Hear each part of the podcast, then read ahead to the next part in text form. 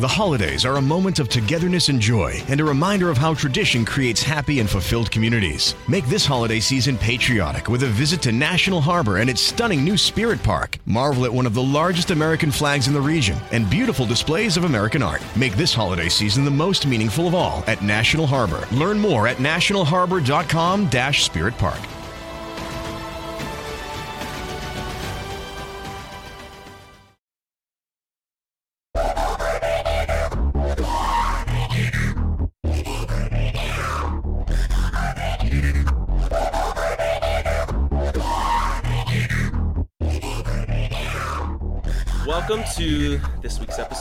Conversations with Jeff. I am super excited about our guest this week. Uh, we have Brannon Howse, the founder and the head of Worldview Weekend. Thank you so much, Brannon, for joining us and sitting down for this conversation. Glad to be with you. I think we've known each other about a year and a half, and this is the first time we've ever spoken face to face. It's always been on the phone, never by Skype or FaceTime or anything. So, which, which is kind of shocking with how often we've talked to each other. But, but uh, you know, I have people I've worked with for years, and I've never met them in person. I had some people I've worked with for ten plus years. Some I've worked with for twenty years. I've worked with them mm-hmm. and never met them in person. Wow.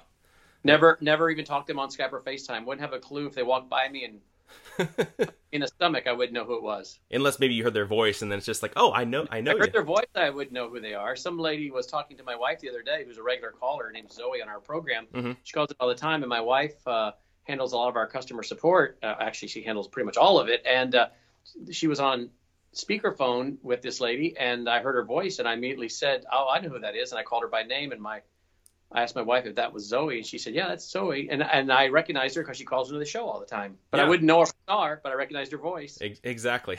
well, I mean, in all reality, that's that's the cool thing about technology, just in general, is like we, we're we're so connected with each other, even if we don't fully know each other or recognize each other by face, we're just still all connected and all that kind of stuff. So it, it is by text and Twitter and and now by Skype.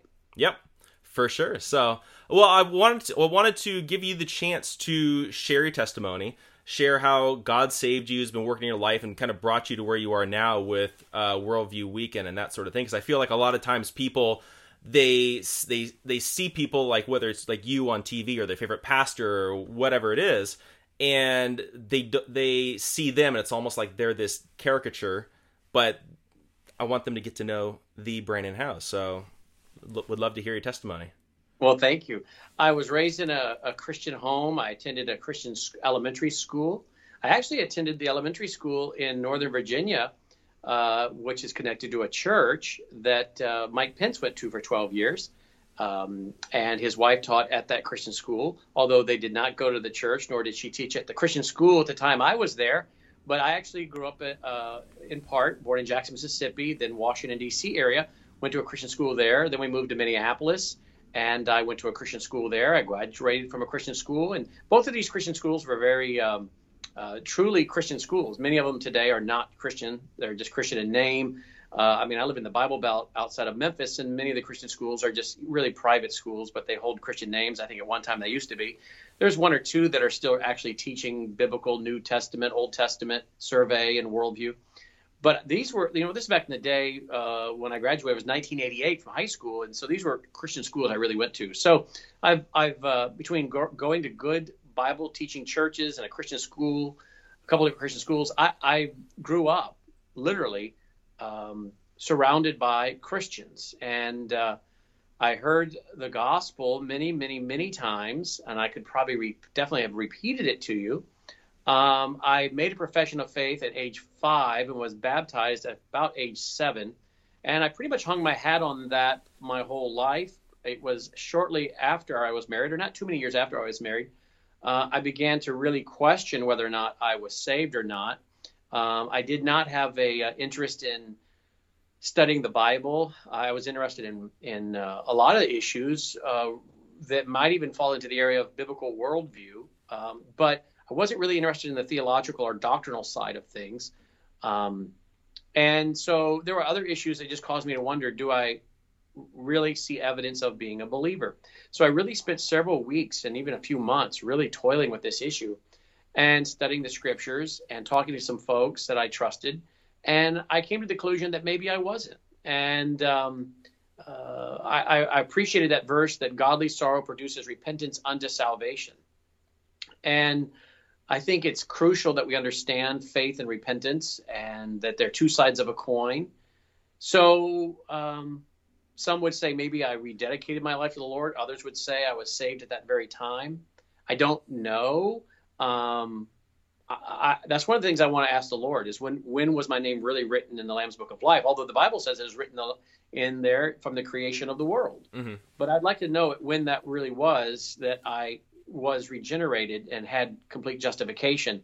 Uh, I guess one sign for me though is through that process of really wondering if I was saved and then studying some of these doctrinal issues and what is the gospel and what are the signs of a believer. It was after that period of time, however, I did have a keen interest in studying the scriptures like never before and really found studying theology and doctrine of great interest. And uh, a lot of things in that, in that regard changed. So I don't know the answer to that specific date or time. Um, I do know this i am thankful for justification and I'm very thankful for sanctification, the ongoing development, because we can look back and, and see that growth and that development and measure uh, our spiritual growth and our interest in spiritual things.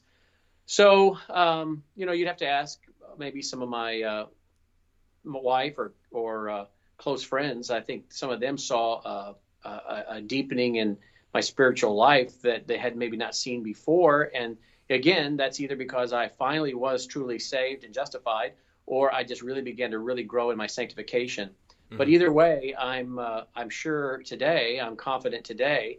Um, there's so many things we've gone through over the last many years that uh, I can't imagine handling these situations without being a Christian. So, and and the sovereignty and the providence of God in our life over and over and over is one of the things also that causes me to understand that we are indeed I'm saved is because I see the things that God does in my life as a believer, particularly in relation to His providence, decisions that are made, friendships that are made, directions that are taken. I look back and say I had no control over that.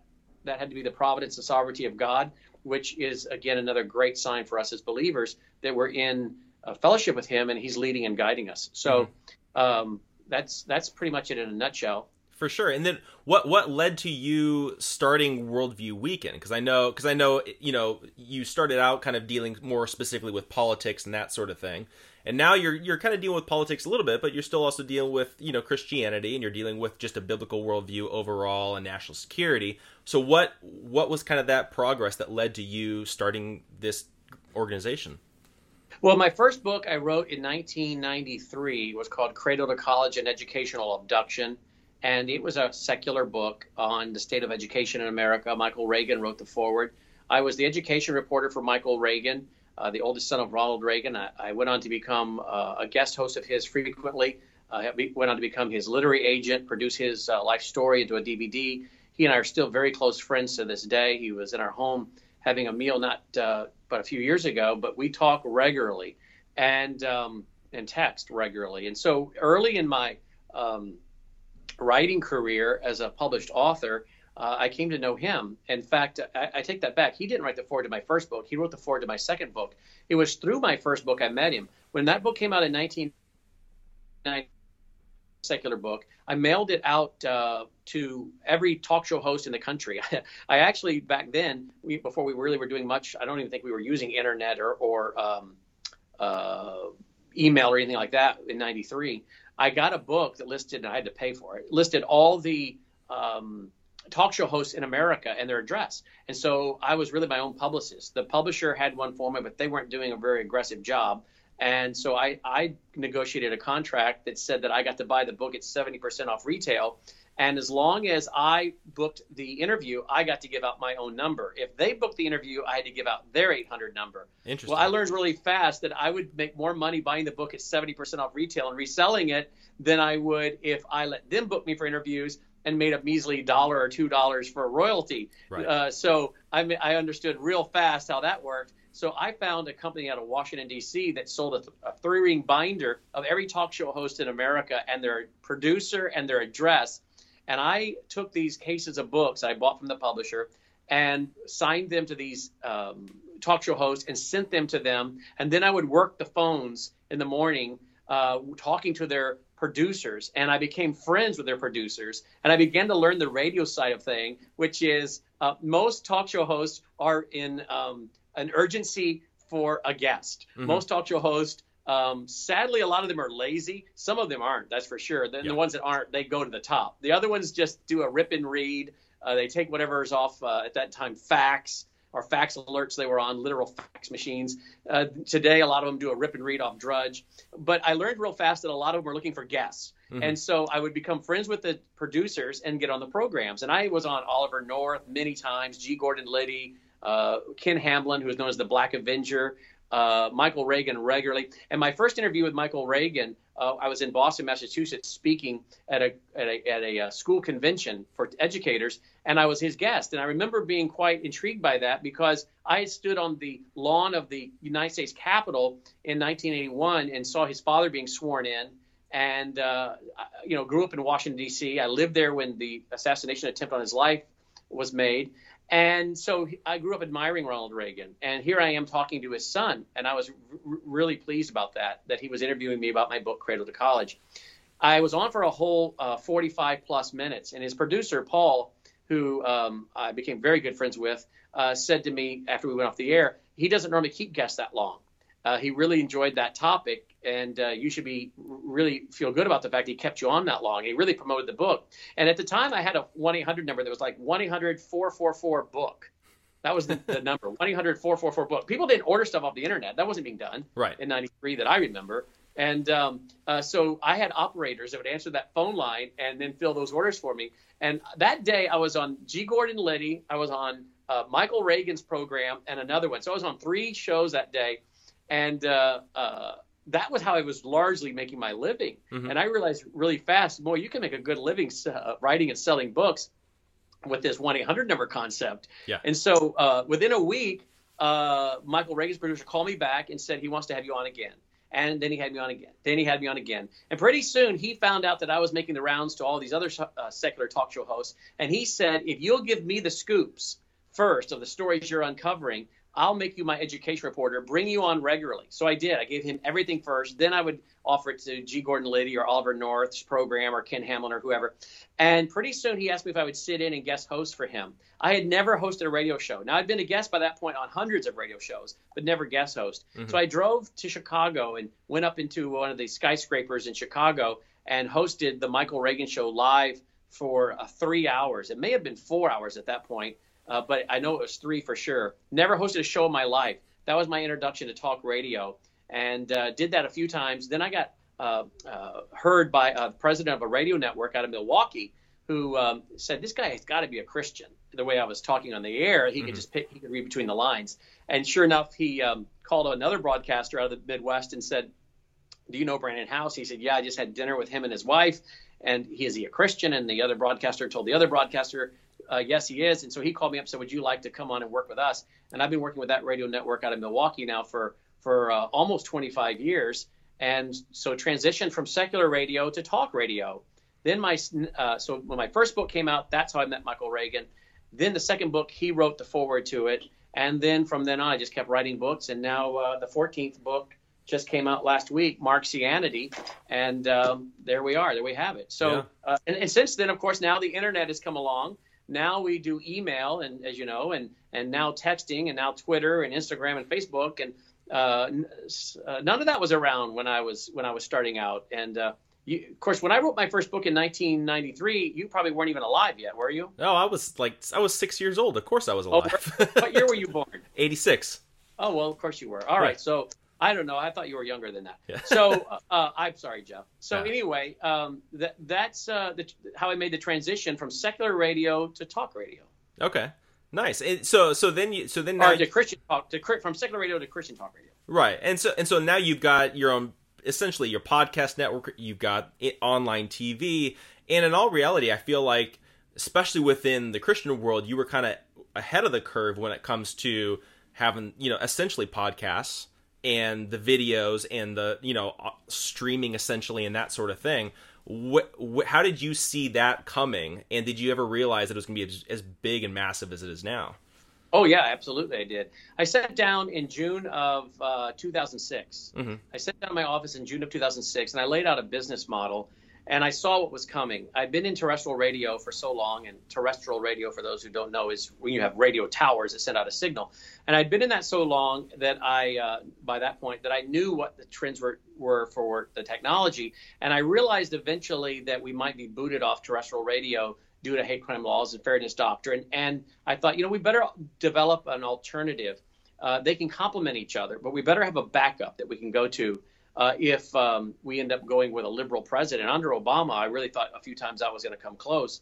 Um, but I also knew that um, if I work with these Christian radio networks I'm working with today and still am, you know, they weren't really doing the whole digital thing. So I remember calling up the president of the radio network I'm with now, who went to be home with went home to be with the Lord, uh, I think three years ago this December. And I said, hey, you know, do you would it be a conflict of interest or anything if I were to start a digital network, a digital broadcast network, and and do that? And he said, no, absolutely not. He said only one thing: would you carry some of our programming? I said, absolutely, I'd be honored to. So I, I started that with his complete blessing. And so in June of 2006, I sat down and I wrote out my business model uh, and plan for a digital broadcast network. And it started out with articles. Now you have to remember, Jeff, in, in, in 2006, the technology wasn't there to do what we're doing today. Right. You couldn't you couldn't stream diddly squat. Um, the bandwidth wasn't there to do it. Mm-hmm. As far as video, you could do a podcast, but even that at times could be sketchy. But you certainly have a very very difficult difficult time putting out an hour TV show. Maybe you'll be lucky to get out a minute or two three minute clip at the time because a lot of people th- at that point still were, were fooling around with very, very low internet. And I remember back in those days thinking, well, it won't be long before a lot of people have, have uh, high speed internet. And a lot of people were still fooling around with that really, really, really slow internet. Some of them still had dial up. Yeah. But I remember thinking there'll be a day when everybody has high speed digital internet. And when we do, we'll be able to do amazing things. So I said, well, let's build an audience first. So I started Worldview Times and I said, let's start with articles. And then I started taking my radio show that I was doing and I would load that up at night. And again, some people could listen, some people couldn't, depending on their technology. And so then, as that ability became more and more readily available to people, um, I started going to people and saying, Would you like to start a radio show? And I would teach them how to do a radio show and give them a radio show, and then mm-hmm. started building worldviewradio.com. And then uh, in about 2000, I have to go back and check, 2006, 2007, we started television. A TV network was being launched on DirecTV uh, Christian TV network. The, the, president of the network came to me and said, We would like a one hour live TV show. I said, I'll gladly do that, but I will not produce TV for you if I'm going to be on with Benny Hinn and all these other weirdos. And he said, No, we're not going to carry that. And so I began to produce a one hour TV show known as the Worldview Weekend Hour that I still host today. And I was, I think it was on that network, prime time on DirecTV at 7 p.m. Central Time, and re aired at 11 p.m. that night. I was on there every Tuesday night, I believe it was, for five years. And uh, and then finally, of course, I guess what happened is they began to need to put on more programmers that had the money, and many of the Word of Faith weirdos got money. Mm-hmm. And so pretty soon I saw that Sid Roth and these other guys who are interviewing people that think they're taking trips to heaven and swimming with Jesus and whatnot uh, were appearing. And the more that I criticized that kind of movement, the more I became unwelcome. And so eventually we were not on there anymore. And that really pushed me into let's now really launch our TV division. And so some of the guys that were doing radio, I said, it's time for you to do TV. And many of them had never done radio until I taught them. And I said, I can teach you to do TV. And so I taught them to do TV. And uh, by this point, the technology is catching up, the bandwidth is catching up to make it possible. And then we were one of the very first Christian organizations to have a Roku channel. And I remember going around telling people about Roku, and they'd never heard of it. Many of them had never heard of it. Many mm-hmm. of the mm. ministries that I was talking to had never heard of it. Some of the biggest broadcast network ministries in America were not doing any podcast. They were doing nothing online, period. I'm talking about some of the biggest Christian radio networks in America. They mm-hmm. did zero podcasting or TV. Right. And so we were one of the first to do it. Uh, many of them never had a Roku channel for years after us. I think we were on our fourth or fifth version of our Roku channel. And of course, now Roku is being built into TVs now. They've cut contracts with TV manufacturers are built into TVs now. Mm-hmm. And so um, the technology has been fascinating. And it all started with sitting down in my office in June of 2006, uh, laying out a business model for building a digital broadcast network. And now today we've got a quarter of a million people on our email alert list. Uh, we have a very large text alert system we've been building uh, as a backup to email. And now we produce out of this stu- TV studio many TV shows. As you know, uh, Usama Dakdok, Shahram Hadian, Andy Woods, Tommy Ice. Uh, we have a, a couple more shows coming on in 2019. And um, it's quite remarkable what the Lord's allowed us to accomplish. We have a live streaming piece of equipment that's just a few feet from me that now allows us to live stream. Uh, that's something that was completely unheard of in 2006 when we started. Mm-hmm. And uh, uh, that piece of equipment is about $8,000 just for the piece of equipment. Uh, but then, of course, you've got to build all the all the servers that we use and the computer techs and all the camera equipment, about $100,000 in television equipment. So this is very costly to do to do it right. But this past Sunday night, we launched the premiere of our uh, one hour of our six hour docu movie, and we had over 10,000 people live streaming. Yeah. And then on Sunday nights, I teach a worldview class here, and we consistently have anywhere from two to 5,000 people on Sunday nights taking part in that worldview class I teach. And so for a guy that traveled the country speaking and holding conferences uh, for over 25 years this past February, uh, if someone had said one day you'll reach more people live in a worldview class you teach on sunny nights out of your TV studio, I would have never believed it uh, that that'd be possible, but it is, and I get the joy of doing that, and I don't have to travel, which I came to loathe yeah. the traveling. Oh yeah, for sure. Even though my wife traveled with me, we traveled in a motor coach, uh, and it was comfortable. Um, I got where I loathed that. I went from flying, and I hated flying, so I had to get medicated to fly. And so I would get medicated to fly home out somewhere. I get medicated to fly back home. I would do that four, four, so three to four weekends a, a, a month. It was ridiculous. I hated it. Then I switched over after 9/11 to a motor coach we purchased. Uh, raised my kids on the road, traveling with us. Uh, did over a quarter of a million miles. Uh, sold that motor coach after we wore it out. Purchased another one.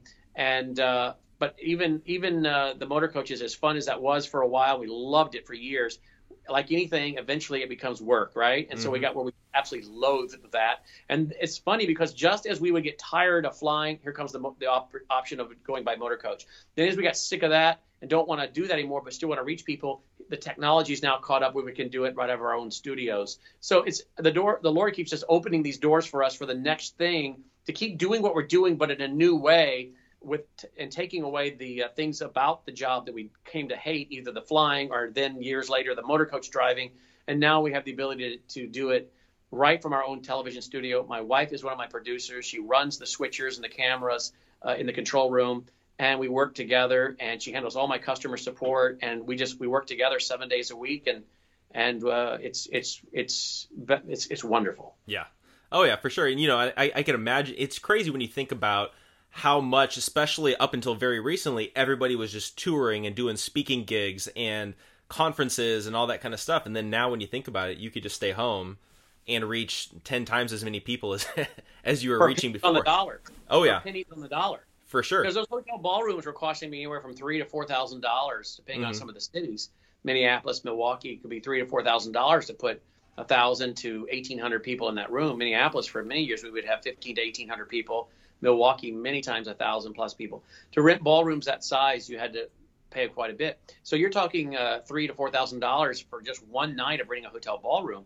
Mm-hmm. Then you got to fly in the speakers, pay for their uh, uh, airfare, their hotel, give them an honorarium, their car rental, uh, and then the money spent in promoting the event. So you have thousands of dollars wrapped up in an evening, and we were doing them for years and years for free, yeah. not charging a dime, and we just hope to offset the cost with a free will offering and then our resource sales where now we're reaching people for pennies on the dollar and we don't have all that expense. We can take the money we're spending on hotel ballrooms and security and travel and put that into technology. And that's what we've done. For sure, totally. Which then kind of leads us into you've got your book, you've got your movie that just came out. And coming from me from the outside looking in, I feel like there was two events that I feel like kind of set you on this course to having Sabotage the movie and Marxianity the book. You had one was the interfaith dialogue with James White and Yasir Qadhi. So that that was event number one, and then the other event was the Muslim man who showed up to your to your event that was armed, threatening, all that kind of stuff. So you have so you have those two events that come in. And then the third one was this past April when Antifa and Islamic uh, groups, Marxist or Marxist and Islamic groups, and Antifa like the Muslim Brotherhood, CAIR, um, and uh, the Gamaliel Network, which is a Marxist organization, uh, started by, a, well, actually advanced by a Jesuit that was discipled by Saul Alinsky, Gregor Galluzzo, directly tied to Barack Obama, who Barack Obama gave credit for helping him win the Iowa primary against Hillary and go on to become president. When those groups all joined together to cancel four out of five of our worldview weekends in April of 2018, add that to the two other events. Mm-hmm. And when I was on my way home, behind the wheel of the motor coach, uh, thinking, okay, we were not able to carry out four out of five conferences. You know, I've been doing this for over 25 years at that point, and this I knew this was coming. I mm-hmm. told, in fact, I had announced that those would be our last five conferences that we would do uh, other than our annual Ozarks conference, because I knew this was coming. It was getting very dangerous. The threats we were receiving. I mean, in April 2017, as you said, we already had a guy show up with two guns and a Quran, and then go out to it and put that on Facebook, film it live, and then go out to his car and brandish five weapons, including two semi-automatic rifles and 1,200 rounds of ammunition, and threaten us. And he was federally charged with terroristic threats. So that was in April 2017. So I already knew things were getting bad, and so I announced that in 2000 our five events in 2018 would be our last free conferences we would do after really uh, 25 years and two months of doing these, and we couldn't even pull those four off. 4 mm-hmm. out of the five, four out of the five couldn't be pulled off. So on the way home, driving back to the Memphis area from uh, from Des Moines, Iowa, the only city we were able to hold it in, um, I came up with the idea of sabotage. I came up with the name, and I came up with the idea, and I spent uh, six or seven hours on the phone uh, one part of that trip uh, with Usama Dakdok and Shahram Hadian and all kinds of people asking them what they thought of the idea and would they be in it. And uh, uh, Pamela Geller, I talked to her and many others. So um, yeah, that that that movie was Sabotage, which came out last week, uh, was born out of those three issues. And uh, you know, the movie is was only going to be three hours mm-hmm. on on one DVD. I couldn't tell the whole story in three hours, so we ended up with six hours. And if they go to sabotagethemovie.com and watch the trailer, and now we've put up a free one hour uh, of the six hours. The first hour they can watch for free. If they watch it, the first hour is just as fast paced as the other six, and the other six are just as fast as the first hour. That had to be one of the standards that had to be met. It had to be fast paced, on the edge of your seat. That was number one. Number two, everything had to be documented with either B roll footage. So if someone says something, then I wanted to go find the video footage of that thing they were talking about or that person who said that, or go get a screenshot of the Washington Times or the New York Post or whatever whatever it was so it was just so full of documentation. And um, we have sold the, the video we launched Sunday night, November 18th, with a premiere of one hour. Mm-hmm. In 24 hours, we sold more videos and more DVDs than I thought we would in the first month. Wow. We sold in the 24 hours. So yeah.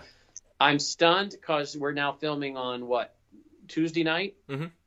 So we're now two days, Sunday night to Monday night to Tuesday. So 48 hours now I cannot believe the number of DVDs we have sold. If this trend continues, um, uh, we are going to be able to produce some incredible nu- uh, additional docu movies. Three of them, which are already in production. Mm-hmm. For sure, totally. And so, so let's kind of get into the nuts and the bolts of this in the sense of you've got you know sabotage the movie, you've got Marxianity the book, and I feel like to a certain degree, you know, obviously there is a there's a Christian bent to it, obviously, but you're also still exposing the whole ideology of Marxism and how it's affecting our country, as well as infiltrating the church and how they're using that within the church. Like, is is the main focus politics? Is the main focus Christianity? Is the main focus entertainment? Or is it all together, kind of on three different fronts? Yeah, all together. But this is not a Christian film per se. I didn't set out to make a Christian film. I've been talking to the churches and the evangelicals till I'm blue in the face, and I'm kind of to the point where um, I'm finding more reception by non-Christians than I am by so-called evangelicals. Don't get me wrong. I mean, we have a. I'm not talking about the discerning Bereans or remnant. They get it. Mm-hmm. But the average evangelical in America quote evangelical. I mean, I live in the Bible Belt, so you have to understand everybody down here thinks they're a Christian. Right. It's it's part of, it's part of the culture. I mean, if you live in California, um, you probably don't really understand what I'm talking about because I don't think most people run around California saying, "Oh yeah, I'm a Christian." Yeah. Um, so if someone in California actually claims to be a Christian, they might actually be one because it probably than, would come more than cost. likely. Yeah. Yeah, it would it would come with a price to say you're a Christian in California, right? Right. Exactly. There's no cost to saying you're a Christian here yeah. in fact, if you say you're not, yeah, it's not real good. It's basically the um, complete um, opposite in where we are. Yeah.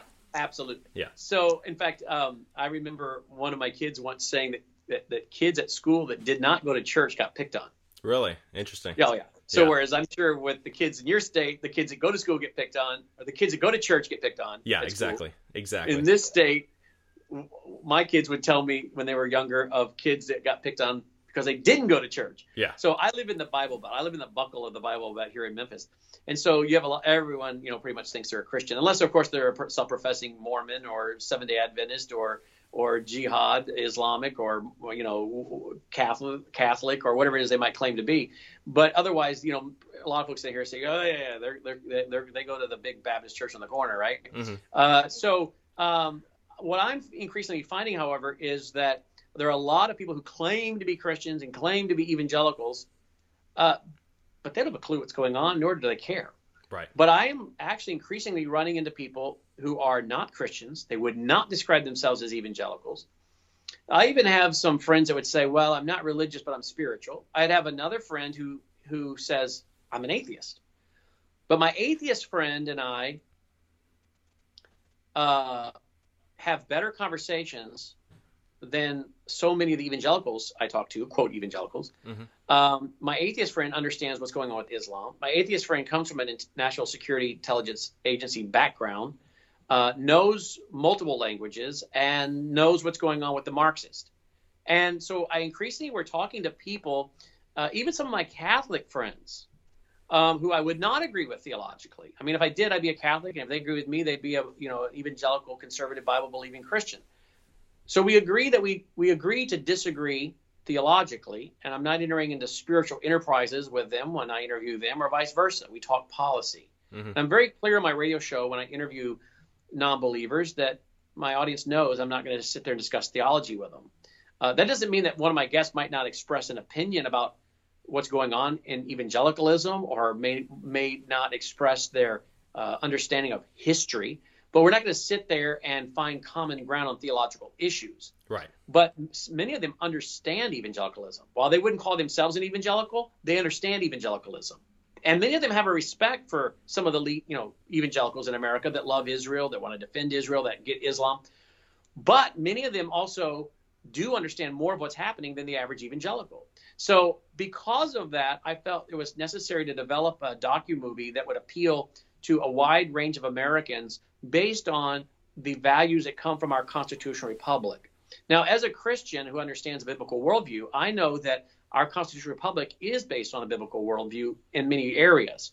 That doesn't mean that all the founding fathers were Christians. Uh, I don't think Adams or Washington or Jefferson or and Franklin were, and, and I got reason to believe that from their own quotes. Mhm. Uh, Patrick Henry may have been, but they certainly embraced some Christian ideals, and we certainly know we can go all the way back to the colonies and find that to be absolutely true in the Mayflower Compact that they wrote before they got here, and uh, their Bradford experimenting with socialism and then saying no, we're going to go to private property, and if you don't work, you don't eat.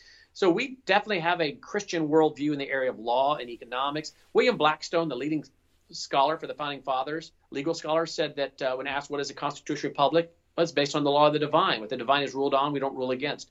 So we, in many regards, do have a form of government as a constitutional republic that does complement a biblical worldview or vice versa. So that's what I produced the movie on. Now, if people watch it, they're going to come away saying, I think this guy's an evangelical Christian, a Bible believing Christian, as are many of the people in it. Mhm. But I wasn't seeking to produce a docu movie that was going to be preaching theology and doctrine outright at people. I wanted to be able to preach the concepts of a biblical worldview for liberty and freedom that are in accord with a constitutional republic. So, people of uh, diverse background are going to watch this.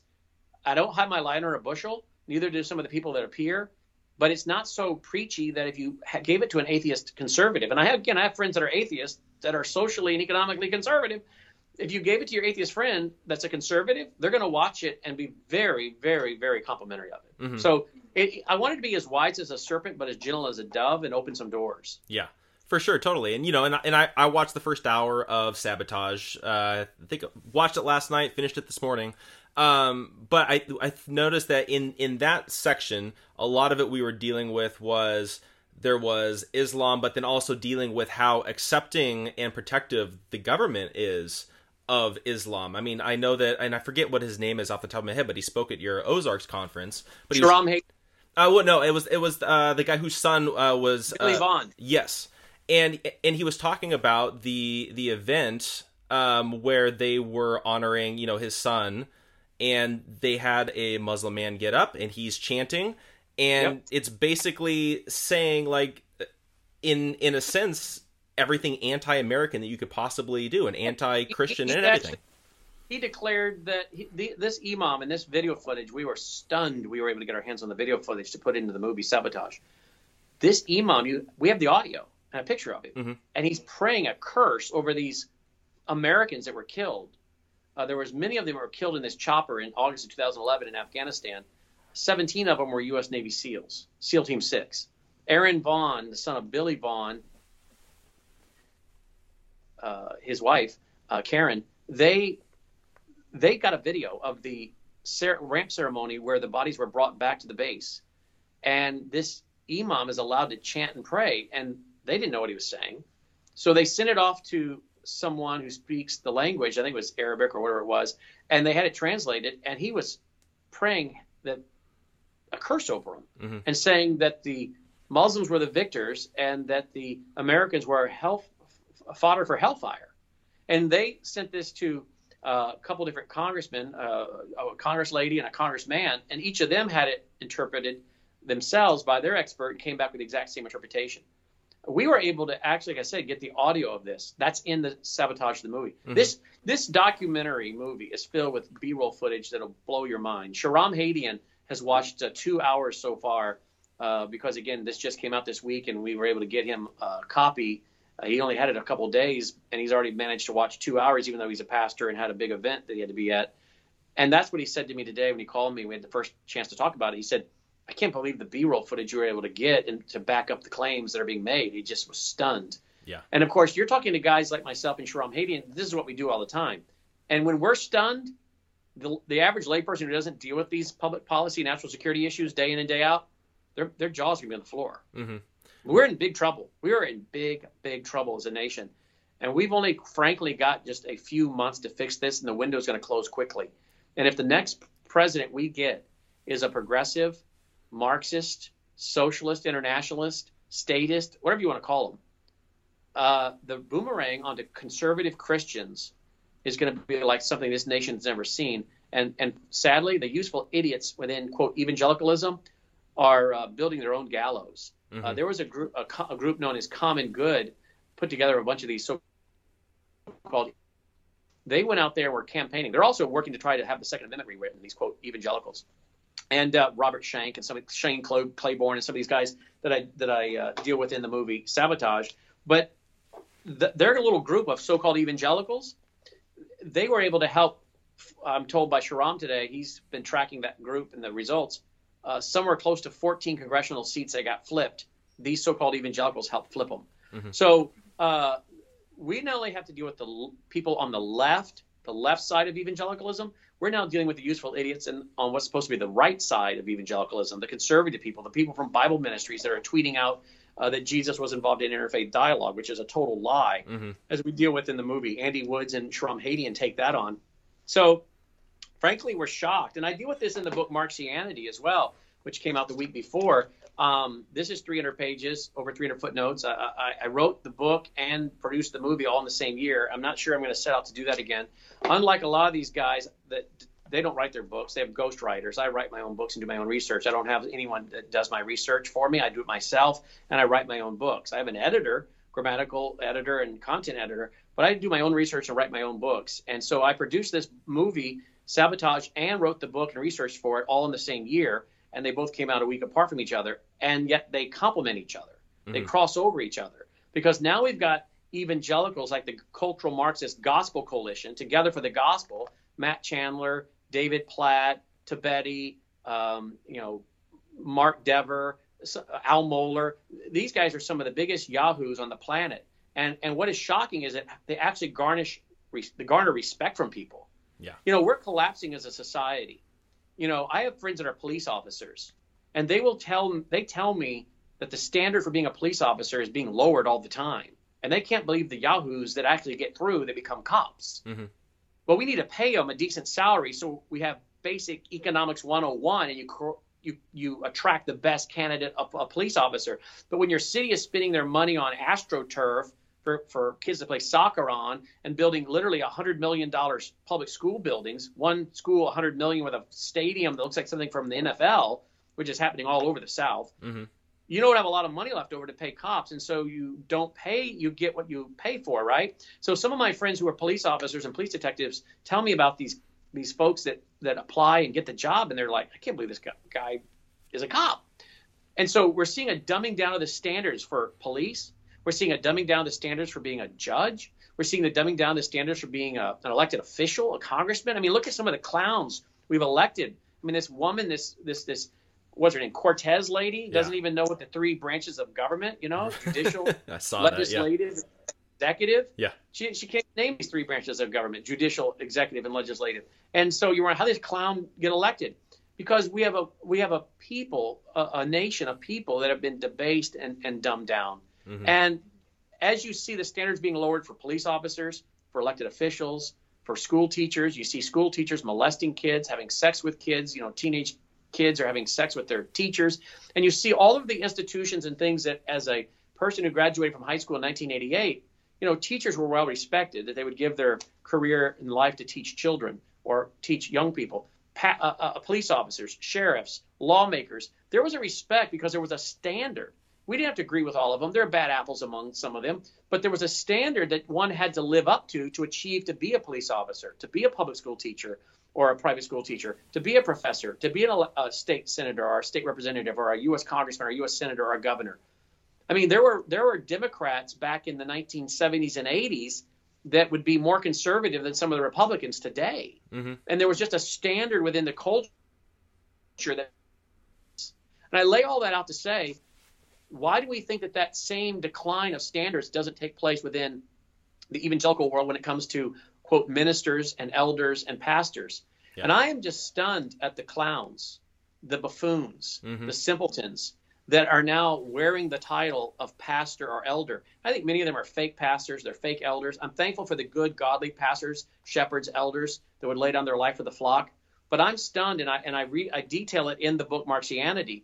These clowns out there that, that are power hungry, narcissistic, self-serving, selfish. Uh, I think, frankly, most of them have the, don't even have the common sense God gave a house plant, and many of them couldn't make a living if they had to go out and do so. And so I think a lot of them have failed at other things, and so they go into the quote ministry. And I guess because maybe they see where in the Bible God spoke to a donkey, that may, means they they certainly meet the qualification of being a, a, pastor. And again, I want to put quotes around that pastor because they're not. Mm-hmm. Uh, and when you're pushing social justice, amnesty for illegals, that is the plan of the Communist Party USA, where you got Eliseo Medina on video bragging that if we can get these illegals become uh, uh, U.S. citizens and get amnesty and vote, we'll win every socialist election with every socialist candidate. And that video of him saying that is on sabotage. When you have so-called evangelicals and pastors signing on to the Evangelical Immigration Roundtable, which if you go look that up, that is funded by George Soros, a globalist. Again, it's in my book Marxianity. In in the film Sabotage, you see people, and if you go to that website, you'll see the denomination leaders, the the heads of church evangelical denominations I mean, I'm not talking leftist denominations here. I'm talking mainstream evangelical church denominations, and the head of their denominations or the former head of those denominations are signing on to the Evangelical Immigration Roundtable, funded by George Soros, who is an international globalist who is just about as wicked, I believe, as you can get, and they're signing on to it. Now, when you have buffoons like this and other people saying Jesus was involved in interfaith dialogue and pushing all of these crazy things, clearly the standards of what it takes to be a quote pastor or elder have been lowered. And I think this is further sign God's giving over our nation. And I don't think most evangelicals have figured out that that means that part of our judgment is we're going to end up with absolute clowns as quote pastors and quote elders. Now, I don't mean real pastors or real elders. I put quotes around those. But the, people don't realize how bad the state of evangelicalism is, and most of them don't realize how corrupt, self-centered, narcissistic, uh, uh, double-minded most of even the so-called conservative side of evangelicalism is. Yeah. It, it, it's become a business. Uh, I'm all for having a business. I'm all for capitalism. Um, you know, I write books. I produce movies. That's great. But I don't run a church. And if I did run a church, I would not use the church to enrich myself or my family members or anyone else. If you want to run a, a, a business, go run a business. If you want to go run a, a nonprofit, go run a nonprofit. but I'm stunned at how we have a religious industrial complex that is now passing as churches. Yep. These are not churches. These are corporations run by CEOs.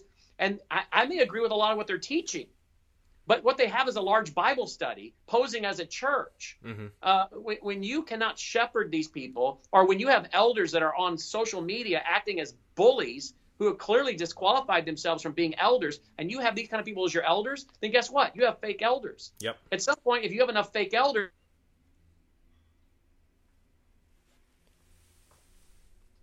what they're doing, questioning, are they really pastors? Or are they just big CEOs of large 501c3 corporations that we call churches? There is a such thing as a church, and the church is made up of a collection of believers. But these people seem to think that a church is simply their establishment of something because they could fill out the paperwork and get a building.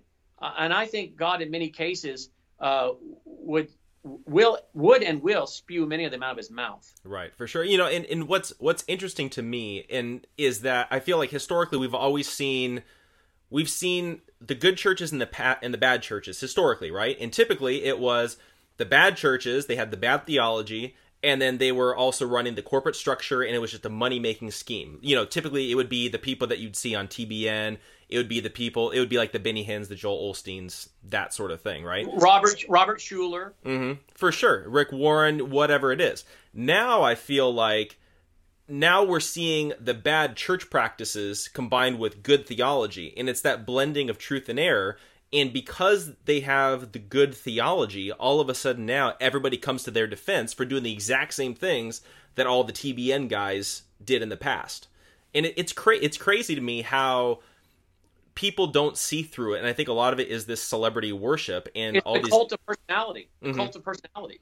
For sure, totally. So, why do you think that there's been this change so rapidly, so quickly, where even like I've been saying, I feel like every single podcast, the good guys we're seeing compromise left and right. Why do you think that's happened in such a quick space of time? Partly because of God's judgment, I think. I think this is God's giving us over, and judgment begins in the house of the Lord. And I think I think some of this is God's judgment. Uh, I think some of it's also the internet.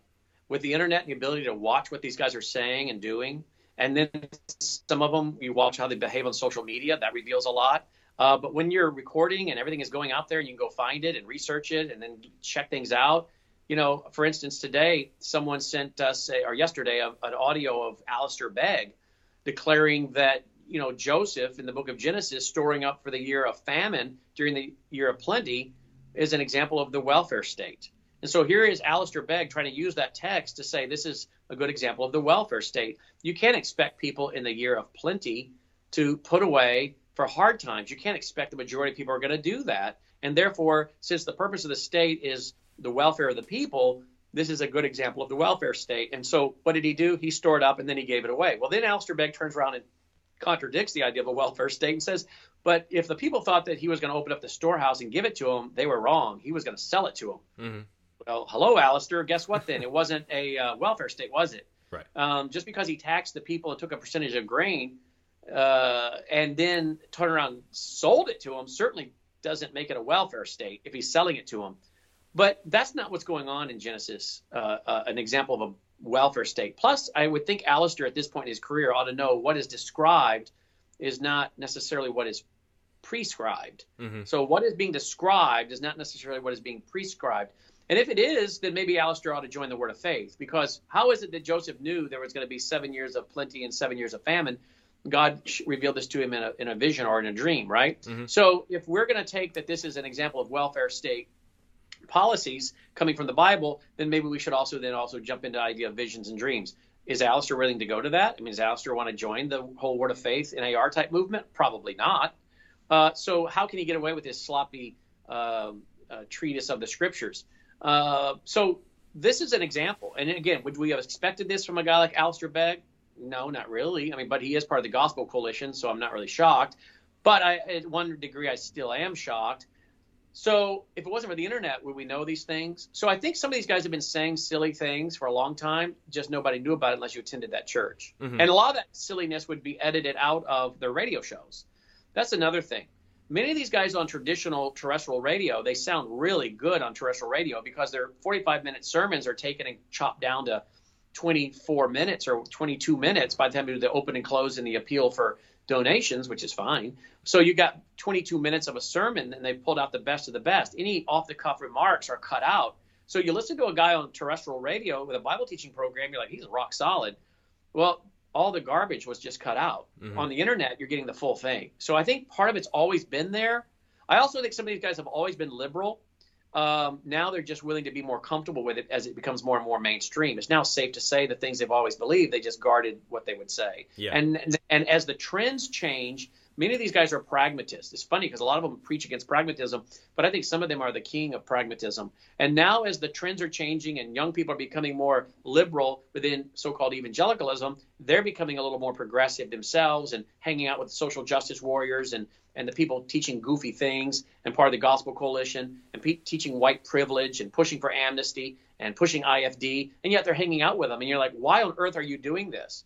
All I can assume is either they always were a little liberal, they just had to be careful not to be a part of that so they didn't offend their base, who gives them the money, the older people, and or if their base is now dying off and they need to appeal to a new base, they now are going to go ahead and appeal to this liberal generate more liberal generation to, to, harvest new donors. So I think there's a lot of pragmatism and a lot of reasons why we're now seeing what we're seeing. Right, for sure, and, and it's, it's really interesting because I feel like all of all of the guys that I feel like I used to look up to, and that I feel like the majority of solid Christians used to look up to, whether it was Al Mohler or John Piper. I mean, you've got Al Mohler that's now saying that homosexuality is no isn't a choice, and that he's repented of that. You've got John Piper. Oh, I know, I know, I know it's going to be in there. I mean, you've got you've got John Piper that's anti Second Amendment. You've got you, all these guys that are compromising left and right.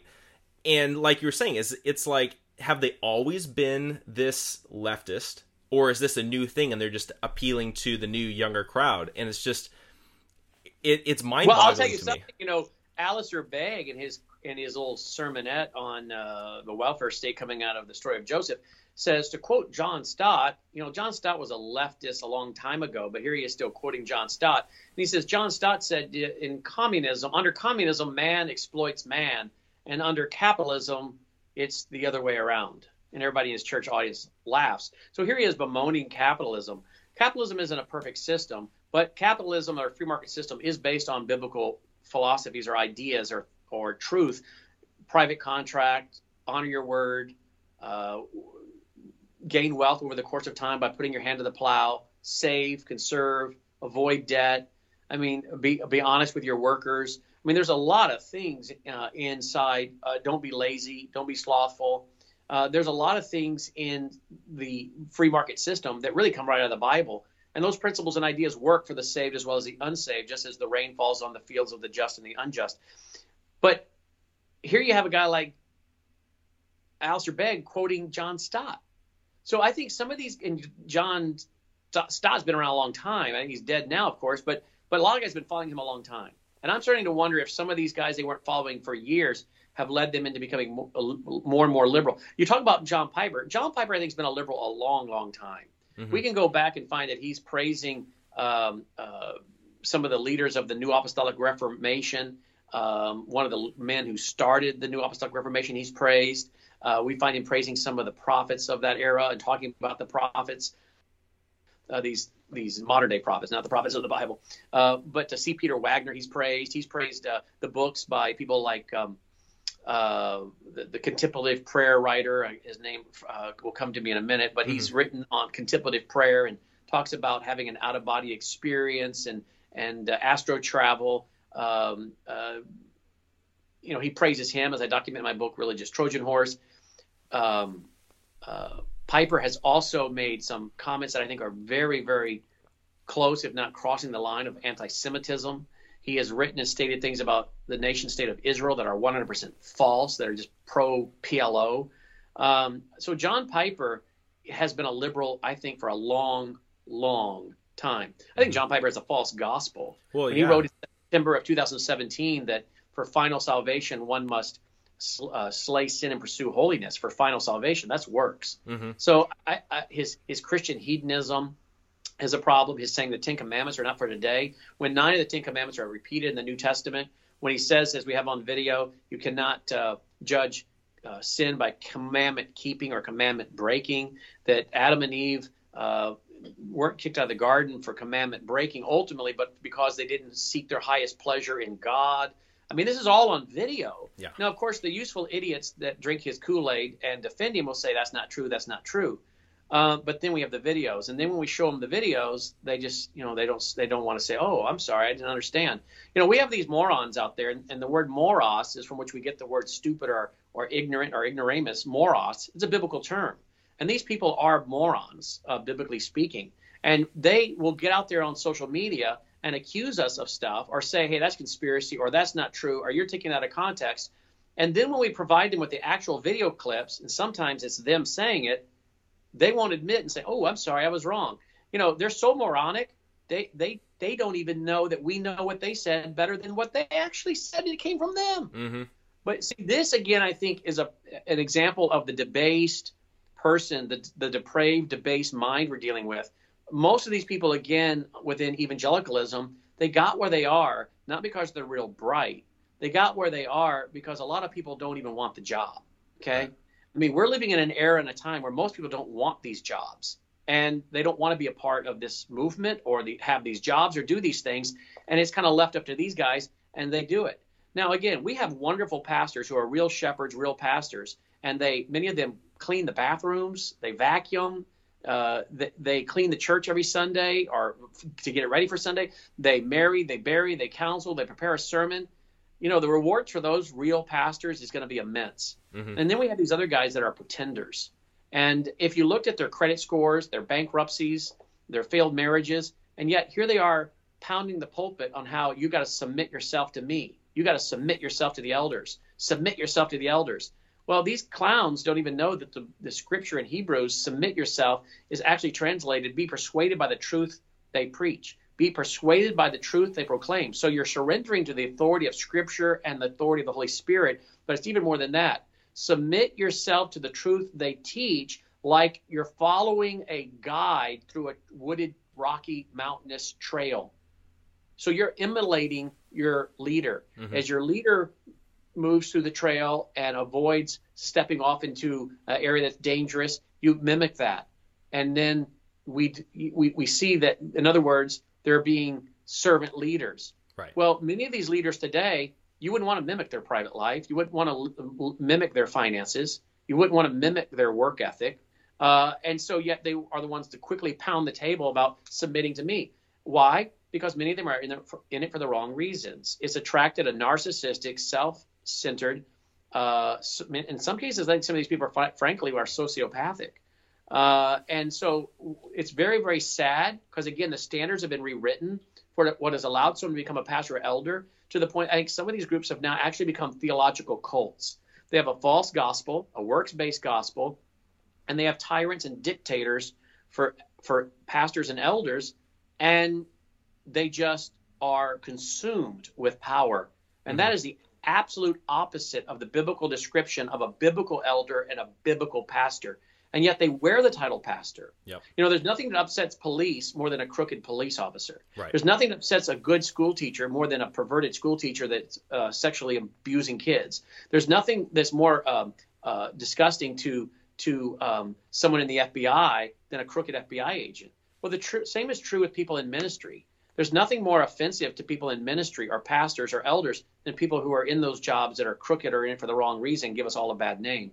So I think we have a real problem today within evangelicalism as to who's becoming pastors and elders and why. And and again, I consider most of this to be an industrial religious complex. Look, I write and produce Christian movies or DVDs or books. Great. I'm not a pastor. I'm not an elder. I'm not. I'm not qualified in many regards to be a pastor and elder. I don't have the temperament for it. But there are people out there that are. Why are we not elevating those people more? Mm-hmm. Why are we not going and finding them more? You know why? because largely today we have a system that says you choose, you go to college and you and you go to seminary and you pay for it and and you become a pastor and it's, it's self-appointed. Yeah. Well, what about the guy who's really qualified but he doesn't have the funds to go to college or seminary? Why are we not training more of them in our own churches and looking for them at an early age and saying, you know what, you have the gifts and the heart to be a pastor, and our church will help you get through seminary and, and help you.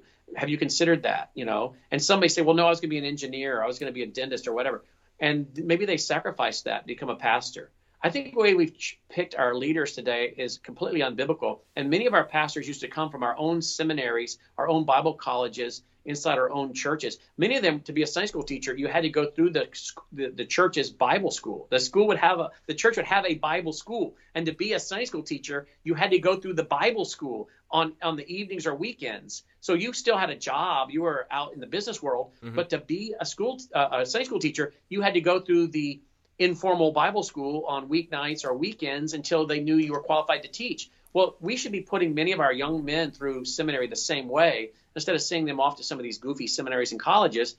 Equip them, train them up in our own churches, and then ordain them.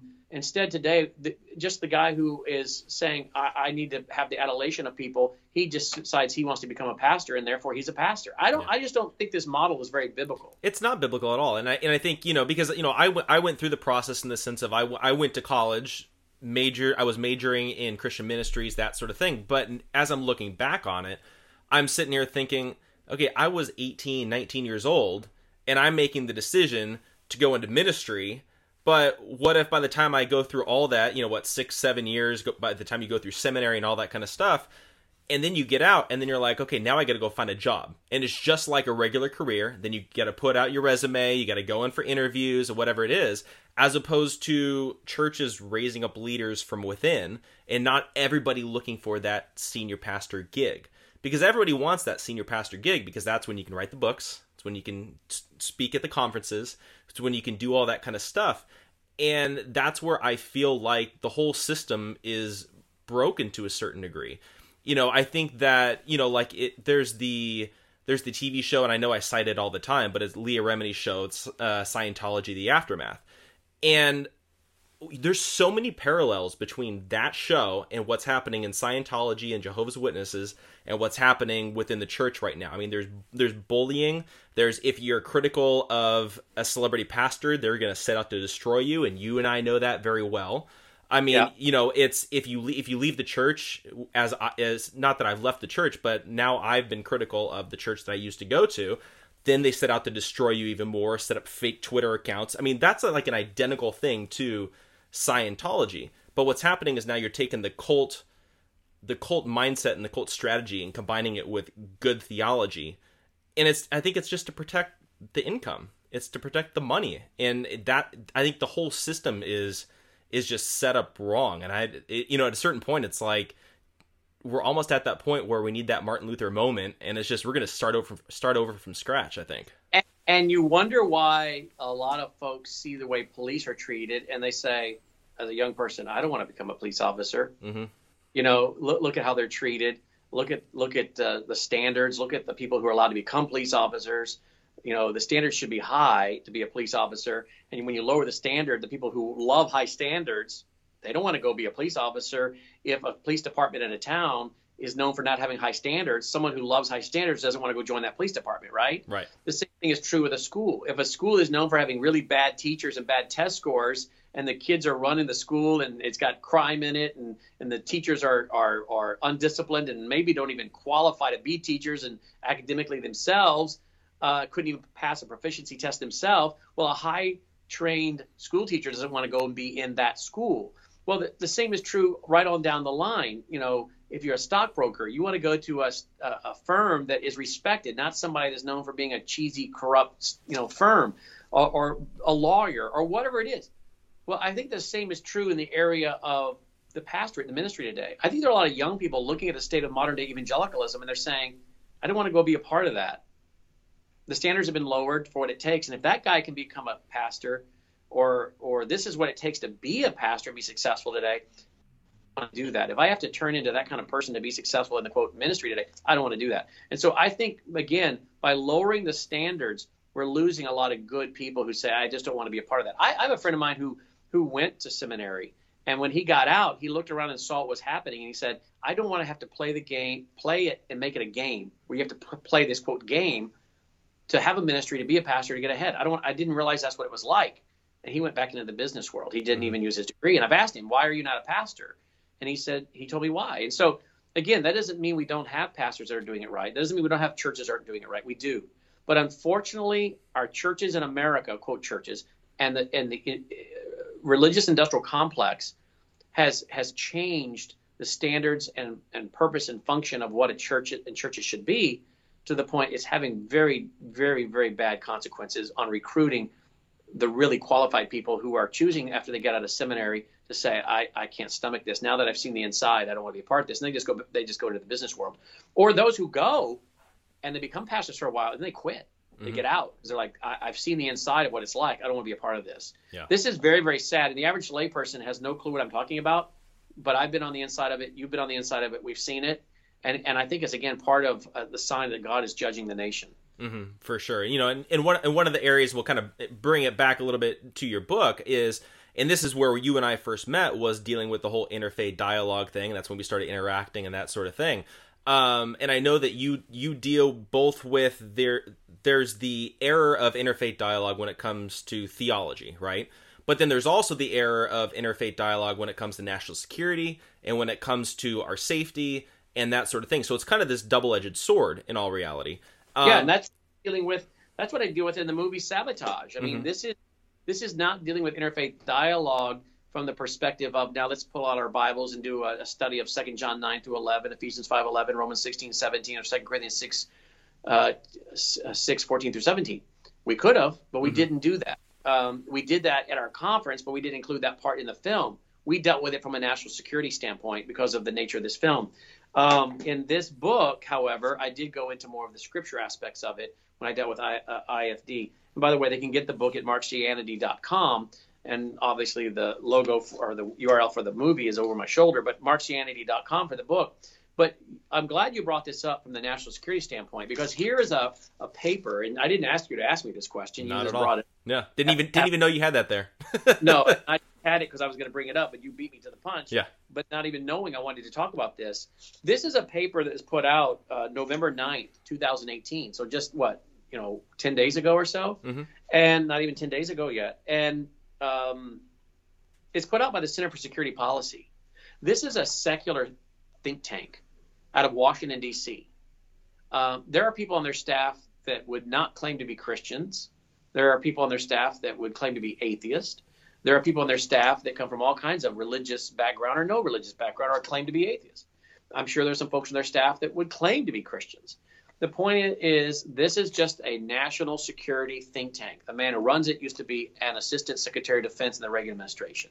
There are people working on this uh, think tank that used to be in the national intelligence arena, working for various uh, agencies, whether it's the CIA or other agencies. They put out this report, and what are they talking about in this 35 page report? The threat to our national security through the interfaith dialogue movement. Now, I don't find one Bible verse in this paper. I didn't mm-hmm. find one. Because again, this was not a treatise from a Christian worldview theological concept. But what did this paper from this secular national security organization say? Evangelicals are the target. And how are they being targeted? Through interfaith dialogue. And it goes on to talk about the Islamic groups, the Muslim Brotherhood, many of the uh, items that I brought up during the whole James White thing that some of your leading evangelicals and ministries uh, criticize on social media. Well, here are people who are CIA officers, who are in the Department of Defense, who are highly skilled. Um, these people here actually know what they're talking about. The problem is today we have, dare I say again, more morons that are in ministry uh, again, that doesn't mean everyone in ministry is a moron. I'm in ministry. Uh, you're in ministry to a degree. We're all supposed to be in ministry, whether you're in a full time ministry or not. We're in ministry. Mm-hmm. There are wonderful pastors. There are wonderful elders. Meet the biblical qualifications. I want to keep reemphasizing that. Right. But we have clowns that are wearing the title, and they're not pastors. They're not elders, and they don't have the common sense, as I said, that God gave my dog. And yet they're leading churches and elder boards. And yet, all of a sudden, because they wear the title elder or pastor, even though many of them can't even manage their own finances, they now think they're an expert on public policy and national security. Or, or they think they're an expert on amnesty and voting and the laws and borders and sovereignty. Well, they're not.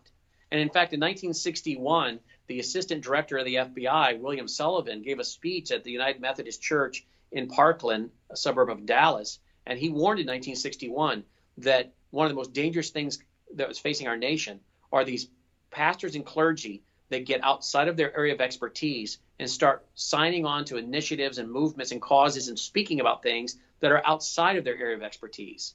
And so here you have the uh, think tank made up of guys formerly from the Pentagon, formerly from the CIA and other government agencies, saying just from a national security standpoint, interfaith dialogue is a big threat, and the target are evangelical Christians. And if that line falls, the country has a serious national security problem because they know and they realize, as two of my friends who are former CIA operations officers told me recently in a dinner at my home, one said, if the Judeo Christian ethic falls, we're done as a nation. Immediately, another one of them spoke up who has a background as a CIA operations officer.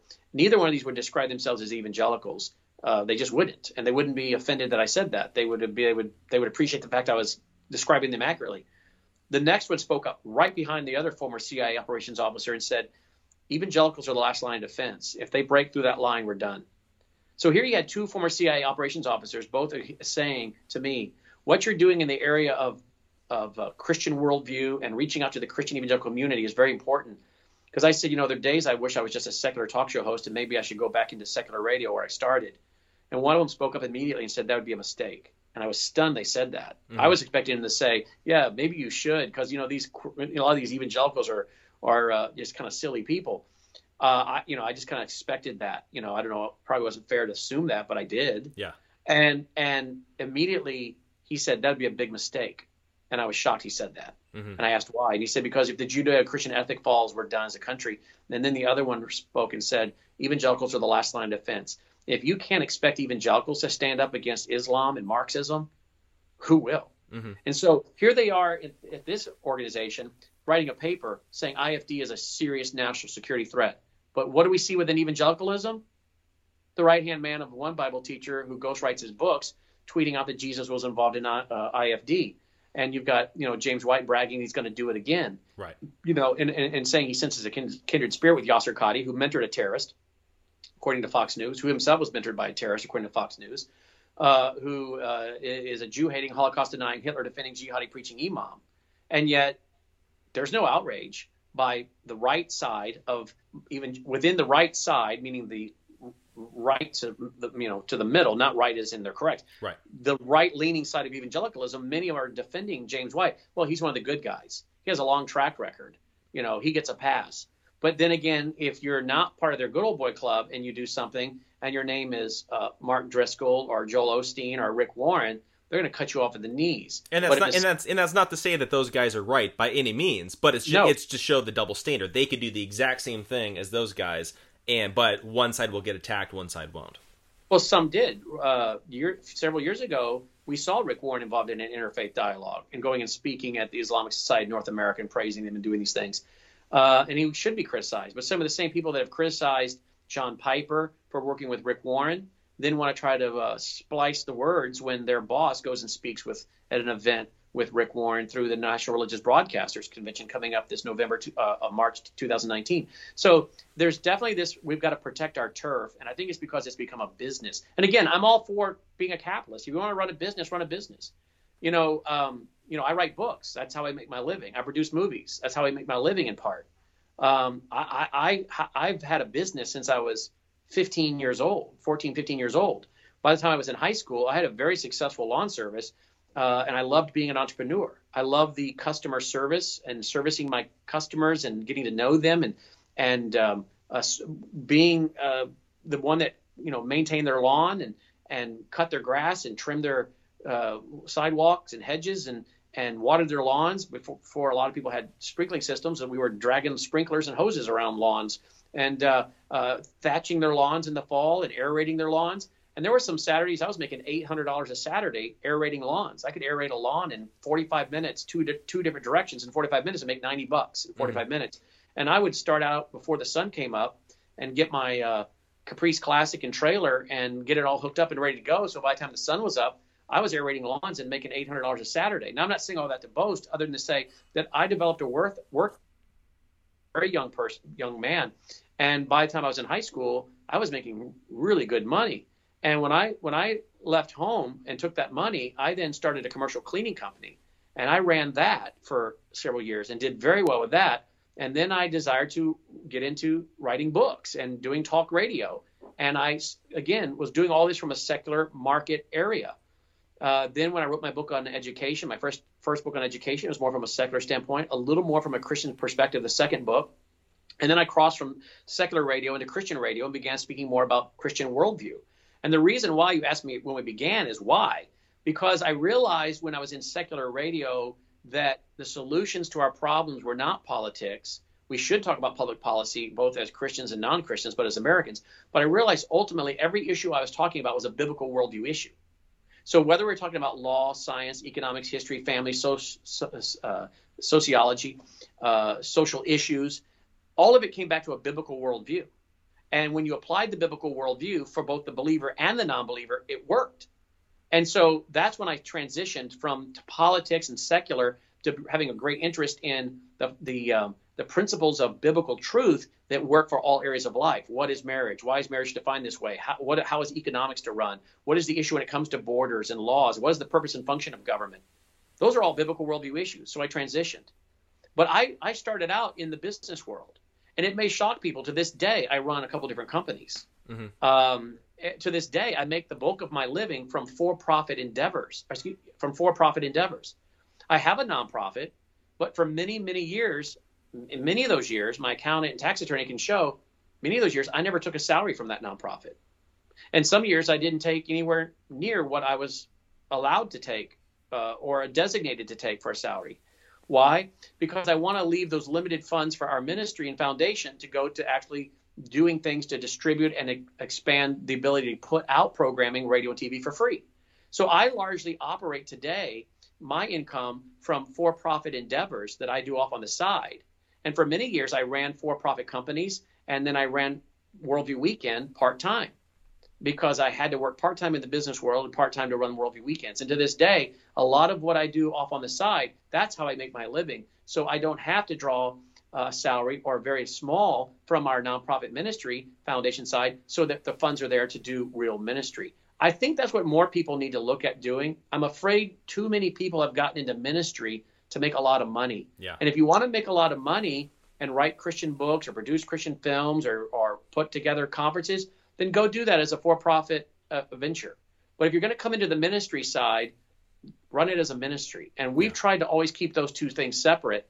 Um, and I'm a, for that reason. Mm-hmm. Um, that, but I think today the the religious side has become a religious industrial complex. So I'm all for capitalism. Capitalism is wonderful. If you want to make money, write a book, produce a movie, do whatever you do, develop a product, whatever you want. But today we've turned Christianity, our ministries, into businesses. If you want to have an influence on people from a conservative or Christian perspective and do it in a free market principle idea, go do that. But let's not confuse our our our uh, businesses with our ministries, and I'm afraid that's what's happened. Yeah, no, I I totally agree. Um, and but what I was gonna I was gonna ask you though too is kind of going a little bit back towards the whole Islam thing a little bit. Is why do you think that the church has been has become so open arms and welcoming to Islam in general, whether it's with interfaith dialogues, whether it's dealing with the refugee issue, whether it's dealing with all different sorts of areas, it seems like we're we're embracing them and welcoming them in with open arms um, as opposed to exposing their error and their false Jesus and their and all that kind of stuff. Why do you think that there's been such a drastic shift over the last I almost want to say 18 months? uh, I think part of it's spiritual. Mm-hmm. I think a big part of it's spiritual. I think a lot of these people are spiritually blind. And what's really sad is I was telling Shahram Hadian the other night. I said, Shahram, think about this. I have friends. We have we have a we have friends that are that are not Christians, and they would tell you that, but they understand Islam.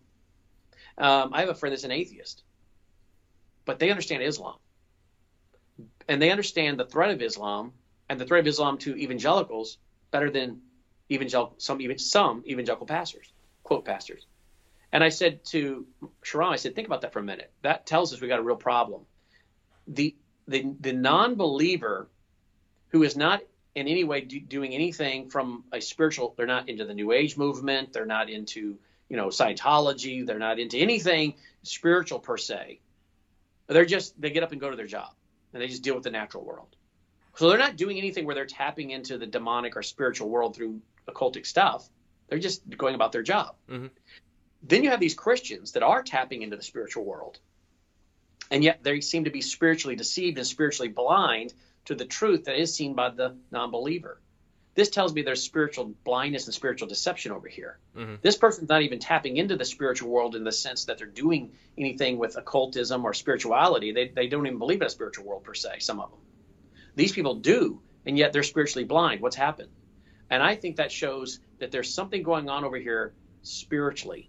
They've either been deceived spiritually, they're fooling around with something they shouldn't be fooling around with. God's given them over. I'm not sure what's going on. But the number one reason I believe is for a lot of these guys, there's something very, very serious going on spiritually, and many of them are spiritually blind and they don't even see it. Many of these guys, I think, are habitual. Um, uh, well, I would just simply say this: I think some of these guys they they will say things that are not true, and I don't think they even know what they're saying is, false. I think they think what they're saying is true when it's not. And again, I think that's a sign of the fact they have a serious, serious spiritual problem uh, and they're speaking out of the fruit of what is at the core of their heart, which is a serious serious spiritual problem. So I would say number one, it's a serious spiritual condition.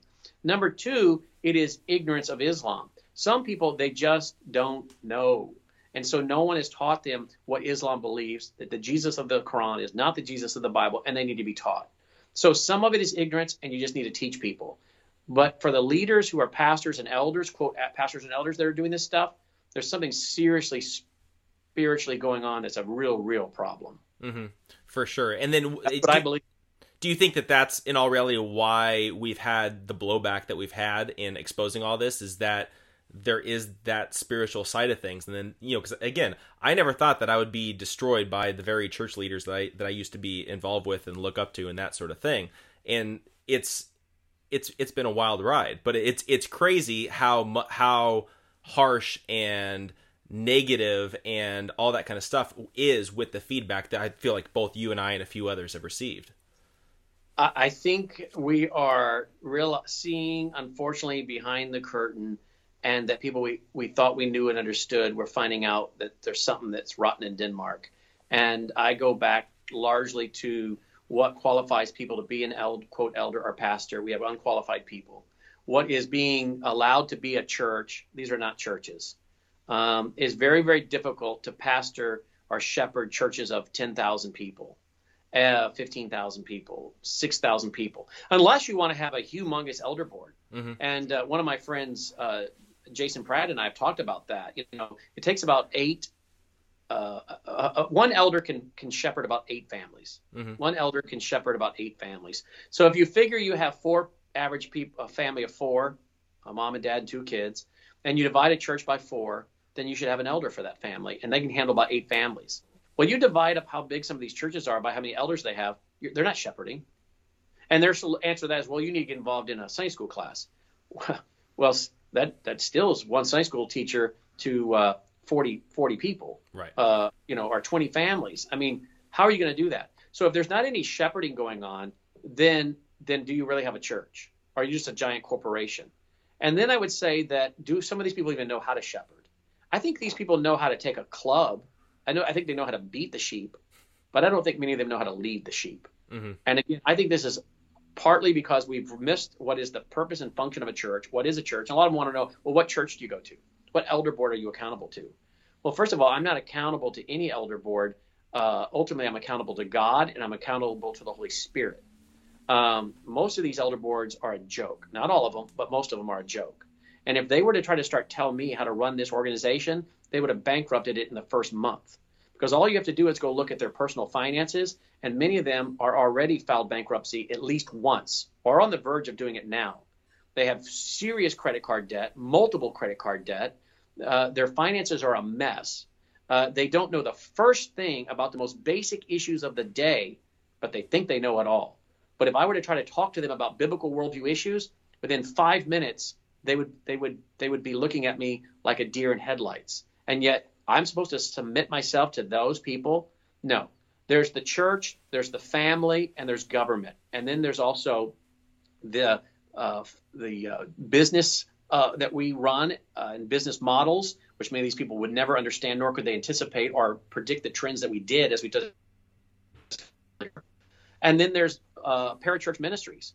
And there's nothing in the Bible that says I'm to subject myself to them making my business decisions, my financial decisions, my public policy decisions, nor they decide the topics I talk about on radio or TV, the books I write, who I have to speak. Nothing. And they can't give me one verse that says I'm to submit to them because there isn't. Mm-hmm. But see, this is again what you, when you have narcissistic theological cults wanting to tell people show up, shut up, and give it up. They want your money, they want your time, but they don't want to have anything to do with actually pouring into your life because these people are more interested in beating the sheep, fleecing the sheep, spiritually abusing the sheep, but they would never lay down their life for the sheep, nor would they ever serve the sheep. And yeah. that's why they're not qualified to be elders or pastors, and they should they should stop calling themselves such. But isn't it interesting? They want to know where do you go to church, what elder board are you accountable to? Like you belong to some cult, you got to check in with them. Well, clearly they have no elder board or real church because if they did, they wouldn't be able to act like the morons they act like on social media. They would have been uh, fired as an elder immediately and put up on church discipline for the way they behave on social media. And the fact that they don't have an elder board that stops that proves they have a fake elder board, which proves they go to a fake church. So my question to them would be, well, when are you going to start going to a real church versus that fake church or that fake elder board you have? Right. So this is where we're at in the state of evangelicalism. But this all goes back to again, what is their ultimate motive?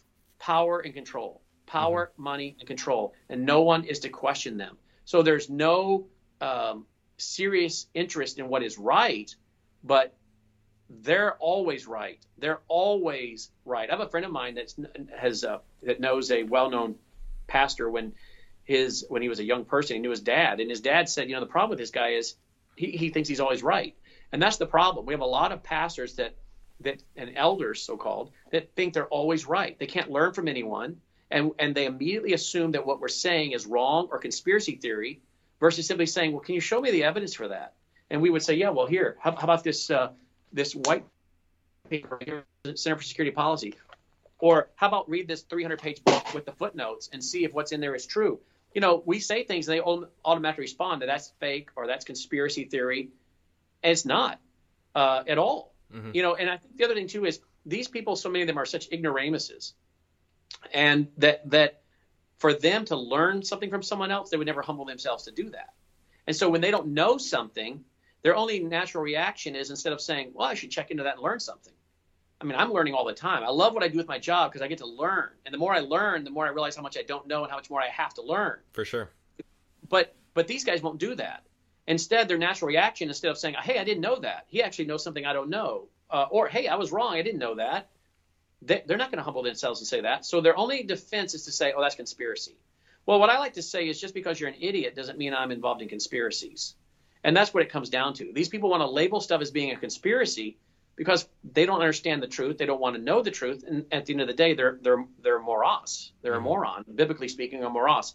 And these are the people leading these fake churches with these fake elder boards. And this is why more and more true evangelical Bible believing Christians are finding it harder and harder to find a church which is the one thing that we get in emails over and over and over. I can't find a Bible teaching church.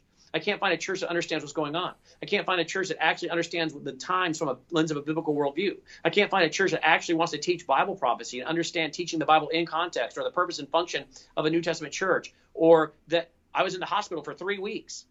Um, I was out of my Sunday school class in that church for three weeks. Not one person from my church called.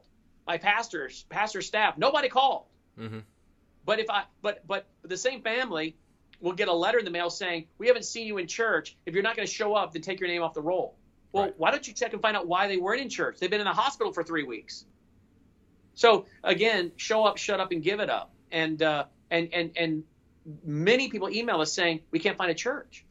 So we have a lot of people who are really the church, mm-hmm. ecclesia called out one believers, but they can't find a church and that this is a very very sad situation in America. And and and there are some good pastors and good shepherds. Yeah. We know them, Shahram Hadian, you know, um, uh, uh, Mike Spaulding of a Calvary Chapel Church in Ohio, and I could just keep going down the line, right? Mm-hmm. But but these guys are as frustrated with the quote pastors of the day as I as I am. They may be more so because they realize it's a bad reflection on pastors when other pastors act this way. So again, I want to come back to my disclaimer. There are wonderful pastors and elders and churches out there, but they're becoming few and farther between. But I think the Bible tells us this is going to happen. Yeah. And this is what's going to become commonplace. And I think it's part of God's judgment. And the leaders we're seeing within evangelicalism, I think, is part of that judgment. Yeah, and I, and I think, and I think too, the more the, the more that I interact with people, and you know me, like I try to interact with as many people as I possibly can on Twitter and that sort of thing. But the thing that's been really interesting to me is how educated the lay people are and how uneducated the pastoral staff are. And there's really a hunger and a yearning for godly biblical church leadership. And it's just, it's lacking everywhere you go. I mean, you know, like where I live down here in Southern California, I mean, pretty much every single church is an offshoot of either Rick Warren, TBN, or offshoots of when Mark Driscoll was down here with his Mars Hill Church. Like, there's literally nothing. And but I know a lot of solid Christians that are down here, but nobody can find a good church. And yeah, I, and it, isn't it interesting that the internet and and radio shows and TV shows have come along at this time and are offering up substance and edification and equipping and and and ministry to people you know, I'm not a pastor. I'm not an elder. I don't want to be a pastor. I don't want to be an elder. I don't want to be confused for being one, uh, for many reasons. But um, uh, that's not my calling. Um, I, I, wouldn't even say I'm qualified. I don't have the temperament for it. Um, but I do want to minister to people, and I think there are a lot of people that are in full-time professions, whether they're doctors or lawyers or construction workers or plumbers, or um, you know whatever they might be, a, a carpenter, nurse, uh, and they want to have a ministry and they want to minister to people and they do have ministries and they do minister to people in their job and their everyday life. And i think that's what we need to be looking for more and more people who are just carrying out a biblical worldview and whatever occupation god's called them in in ministry. Well as a broadcaster i want to minister to people but i'm not a pastor i'm not an elder i'm just a broadcaster i'm an author i'm a broadcaster but at the same time i want to minister to people i want to equip people i want to be edifying and equipping uh, I want to talk about things and um, bring a biblical perspective to it. At the same time, I want to be a place where even the non Christian can say, I may not agree with his Christianity and his biblical worldview stuff, but I sure love it when he talks about public policy. And we do. We have people who email to say, I'm a new ager, but boy, I sure love listening to your show. and like, I'll have to ask them why. And they're like, well, I just like the fact that you know what you believe and why you believe it. I don't agree with it, but I love the fact that you know what you believe and why you believe it, and you can give a reason for it. And then I love hearing you talk about the current events. And, and, and, I, and they will say, I agree with you on the social policy issues. I just don't agree with some of your theology. Well, good. Then I want to be someone that can can be a witness to them and be an, uh, an encouragement to them, and maybe along the way they become a believer. And and you know what? We have people. We have people who have been atheists or New Agers or Mormons that have emailed us and said we were listening to your broadcast because we liked your social positions on things and economic or whatever and eventually we were convicted by the Holy Spirit and the gospel, and we're believers. I mean, we know of New Agers and Mormons and people that were in the occult that are now believers. So we're trying to be, a, again, I came out of secular talk radio, came into Christian radio and TV, but I still do a lot of topics that on a given day could be on a secular radio show. Mm-hmm. So I'm not a pastor. I'm not a. I'm not a. I'm not a elder, and I don't want to be defined as one but I do want to minister to the church. Yeah. And the church is a collection of people. And and I think too many of these professionals out there is about their 501c3 church. I got news for them. The church is a collection of believers, and the church is global, and the church is spread out. And uh, just because they don't go to your church or agree with your fake church and fake elders doesn't mean they're bad Christians. Many of them could preach circles and theology around you. Uh, and you're right. Uh, one of our speakers this past weekend said, I think it was David Hocking, he said that uh, many of the people in the pews have more of a biblical knowledge and understanding than the man in the pulpit. Mm-hmm. And that's becoming very, very, very commonplace. And I go back to the fact that I believe it's all, multiple reasons. One of them is because we've lowered the standards of what it takes to be an elder or a pastor. Number two, this is God's judgment. Yeah. Well, and I, and I feel like, too, I, I totally agree with Hocking's assessment there, but I think a lot of it is that the the lay people, the people in the church, they're the ones that are reading the Bible and they're the ones that are listening to solid Bible teachers. The pastors are the ones that are listening to favorite conference speakers. They're the right. ones that are just, you know, reading the favorite bloggers or the favorite whatever it is. And there's the it's it's crazy how the lay people are growing, growing, growing, and the church leadership is just sinking constantly. Um, is and then when you have a good pastor who should be elevated, he's not being elevated because he won't go along with the good old boy club. Or he's not dynamic enough or entertaining right. enough, you know? Exactly. And we've had some speakers who are not the most entertaining, but their content is so good, but they're some of our most popular programs because our people are interested in the content. They can go and listen to guys that are great communicators who don't have have content, but they're interested in the content. So you're absolutely right. But I'm running into guys who are pastors who, who should be being promoted and elevated, but they don't go to the right seminary. They don't belong to the right club. They don't agree with every little thing about the theology of some group. And even though they agree on the essentials, but they won't promote them. So if you're not a part of the club, you don't pay your dues and join that club, then you don't get advanced. And some of the really good Bible teachers are sitting on the sidelines getting no attention at all because the good old boy club, they all promote each other because that's what makes them the good old boy club. They endorse mm-hmm. each other's books, they serve on each other's boards, they speak at each other's conferences. Uh, and it's just an incestuous good old boy club. And the guy who's sitting on the sideline who won't go along with the interfaith dialogue, who's willing to call a spade a spade, who's willing to criticize the Gospel Coalition or Together for the Gospel, or some of, or John Piper or Mohler, some of these guys, they get blackmarked and they never get any promotion. And yet then these same guys will stand around and whine that we we're the godly leaders for the next generation. Yeah. Well, it's kind of funny. You just keep promoting the same clowns over and over, and then you wonder why we don't have any good leaders. Yeah, and, I, can... and and in all really, I can attest to that too because I I come from the good old boy club crowd in that sense. I agree with them on on virtually every theological thing, as you and I have discussed in the past. But they still treat me as a heretic or false teacher simply because I call them out on their crap, essentially. And you can't can't question these people. You right. can never. And again, maybe it's because I came from the secular talk radio world where you would have callers call in who would disagree with you, yell at you, call you names, and you would engage them. You didn't, and in talk radio, when in secular radio, you didn't cut them off. Mm-hmm. That those those guys were golden. Oh yeah. talk radio is about controversy, and the more they were angry and calling you names, the more you kept them on and tried to either bring them to your side, which again would show your ability to convince someone of your facts, and you, and and that makes you look good because you were able to keep your cool, bring them to your position, and when the conversation's over. They're like, you know what, that's a good point. I'm gonna have to consider that now or the conversation they're hostile, and then when they get off the line, they're you know, they're being friendly. You've you you brought them to your your side, or they're hostile the whole time, but you keep being nice. And when you're done, people are complimenting you because you were so nice to this guy. You kept giving him airtime even though he was so rude. Either way, what you're showing is you are here to speak truth and also to have a program that is interesting to listen to. Mm-hmm. And so you're used to in the talk radio world of having that give and take and disagreement and having people disagree with you, and it's okay. In fact, it's often invited. But it seems that in the evangelical good old boy club, there is no room for disagreement. There's no room for dissension. And if yeah. you disagree, you dissent, they will come in for the kill. And so while you can say, I disagree with this, I disagree with that, I appreciate you, but other than that, I disagree. No, they, they can't tolerate that. Yeah. But that tells me that this is because these are people who are not in it for the right reasons and therefore they can never be questioned. Mm-hmm, for sure. And so, kind of as we're wrapping up a little bit, but I wanted to kind of bring it back to your book a little bit. And because the main thrust is we have Marxism that's infiltrating our country, we have Marxism that's infiltrating the church, which I never thought that would even be a thing. What should what should people be looking out for in their local churches to make sure that this kind of thing isn't coming into their local communities? It's a great question, and I deal with it in the book because I have a whole chapter on progressive churches as well as uh, the uh, evangelicalism of today being uh, led by guys like Al Mohler and and uh, Tim Keller and others, Matt Chandler. I mean, you got Matt Chandler's uh, Acts 29. You've got uh, Mark Dever's Mark's nine. Mark's nine has like 4,000 churches they've planted. Mm-hmm. And yet, interesting that Mark Dever, in a moment of weakness, apparently slipped up and admitted that his editor, Jonathan Leeman, I think is his name, uh, he, he graduated from the London School of Economics. Uh, some of your listeners may not even know what that is, but that's the Fabian Socialist School.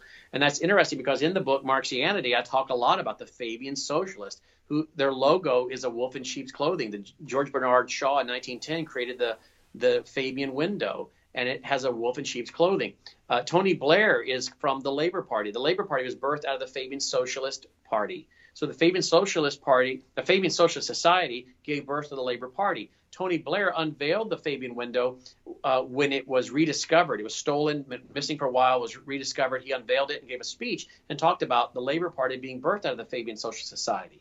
But in that Fabian window is a wolf in sheep's clothing. Well, Tony Blair is now running the Tony Blair Faith Foundation that is seeking to bring the religions of the world together as one.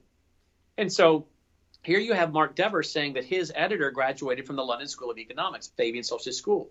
Well, the social gospel movement was started the father of it, is a guy named Walter Rauschenbusch, a Fabian socialist, who said that socialism will not work in an irreligious country. And what he what they declared is we have to hijack religion. And by hijacking religion, we can then implement socialism and people will accept it. Because after all, don't you want to be a good Christian? Don't you want to be like Jesus? Don't you want a spiritual salve for your guilty conscience? So ha- have some spirituality. And yet, what did Jesus warn us about in Matthew 24? These false teachers, these false prophets, false apostles, false religion, that which have a form of godliness yet deny God. Revelation 17, 1. What do we see? A false dominant church.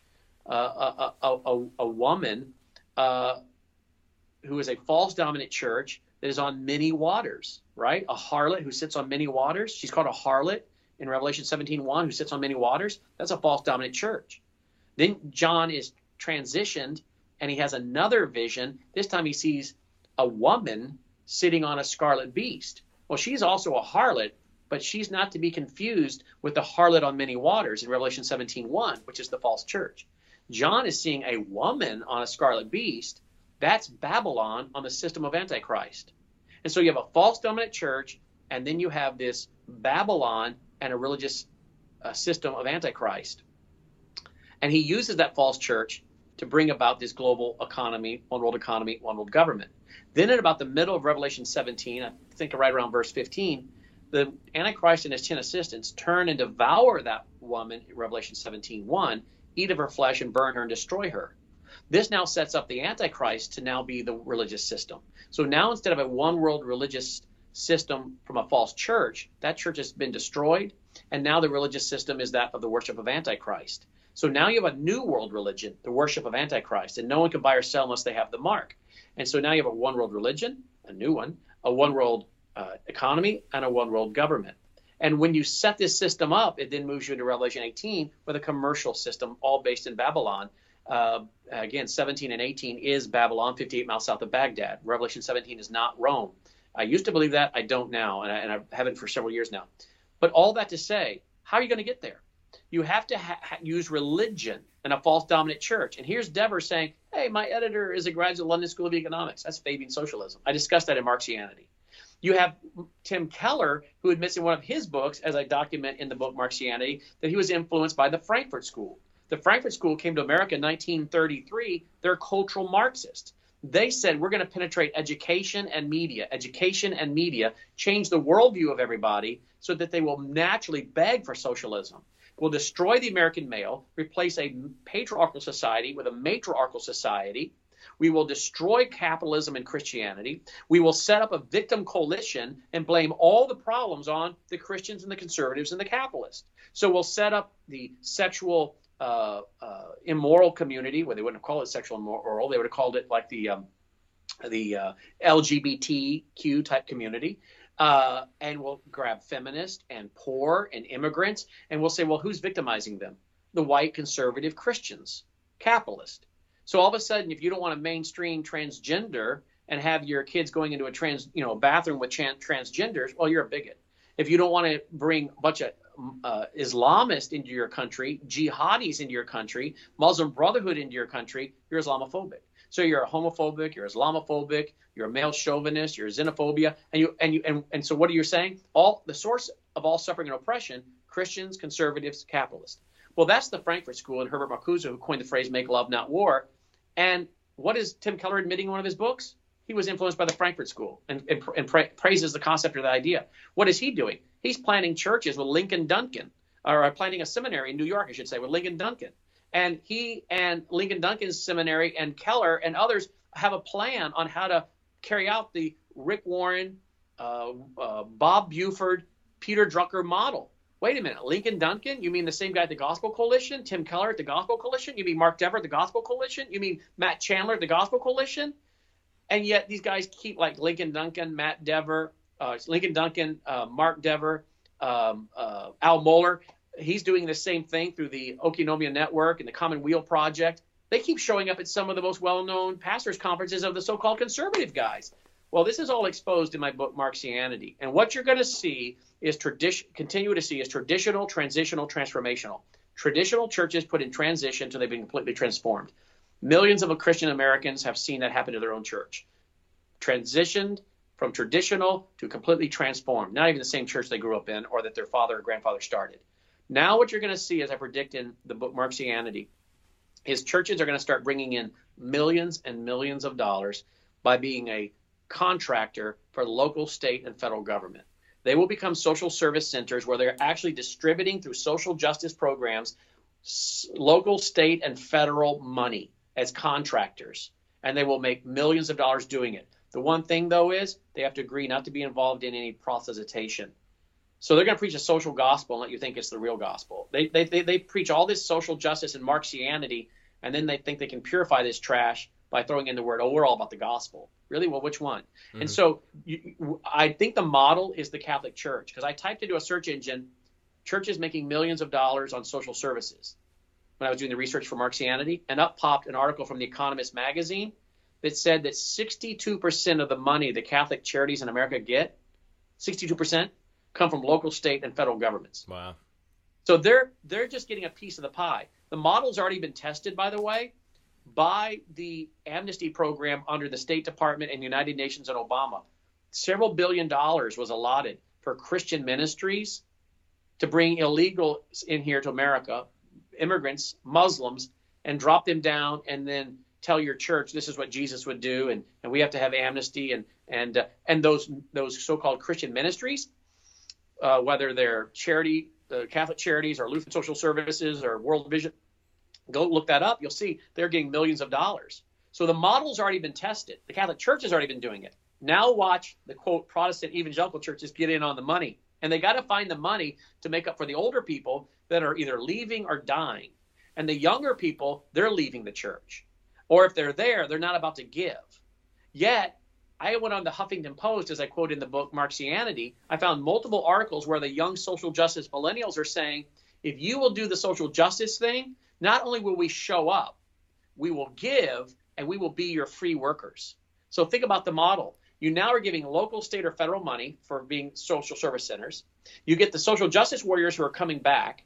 They're putting their own money into the pot to be redistributed, and they're willing to be the free workers to be the social service center workers at your new social service center that used to be a church. So now your pastor has become a community organizer and your church a community organization. And who is leading the way for this? As I document, Ligon Duncan, Tim Keller, Rick Warren, um, and many others are doing this. And that's what you got to be watching for for sure, totally. And so, so what what are the signs that your local pastor is buying into this stuff?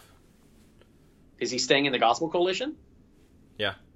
Is he going to, to Together for the Gospel, where you got David Platt st- staying there and crying and sniveling that we're all immersed in racism and the church is deepening the divide of racism, and his examples of that are high unemployment in the black community. Hey, David, uh, have you not seen that we're at record low unemployment with the blacks and Hispanics under Trump? But I guess you don't want to bring that up. That fits your narrative. Yeah. You got Matt Chandler telling HBO, Barack Obama, great guy.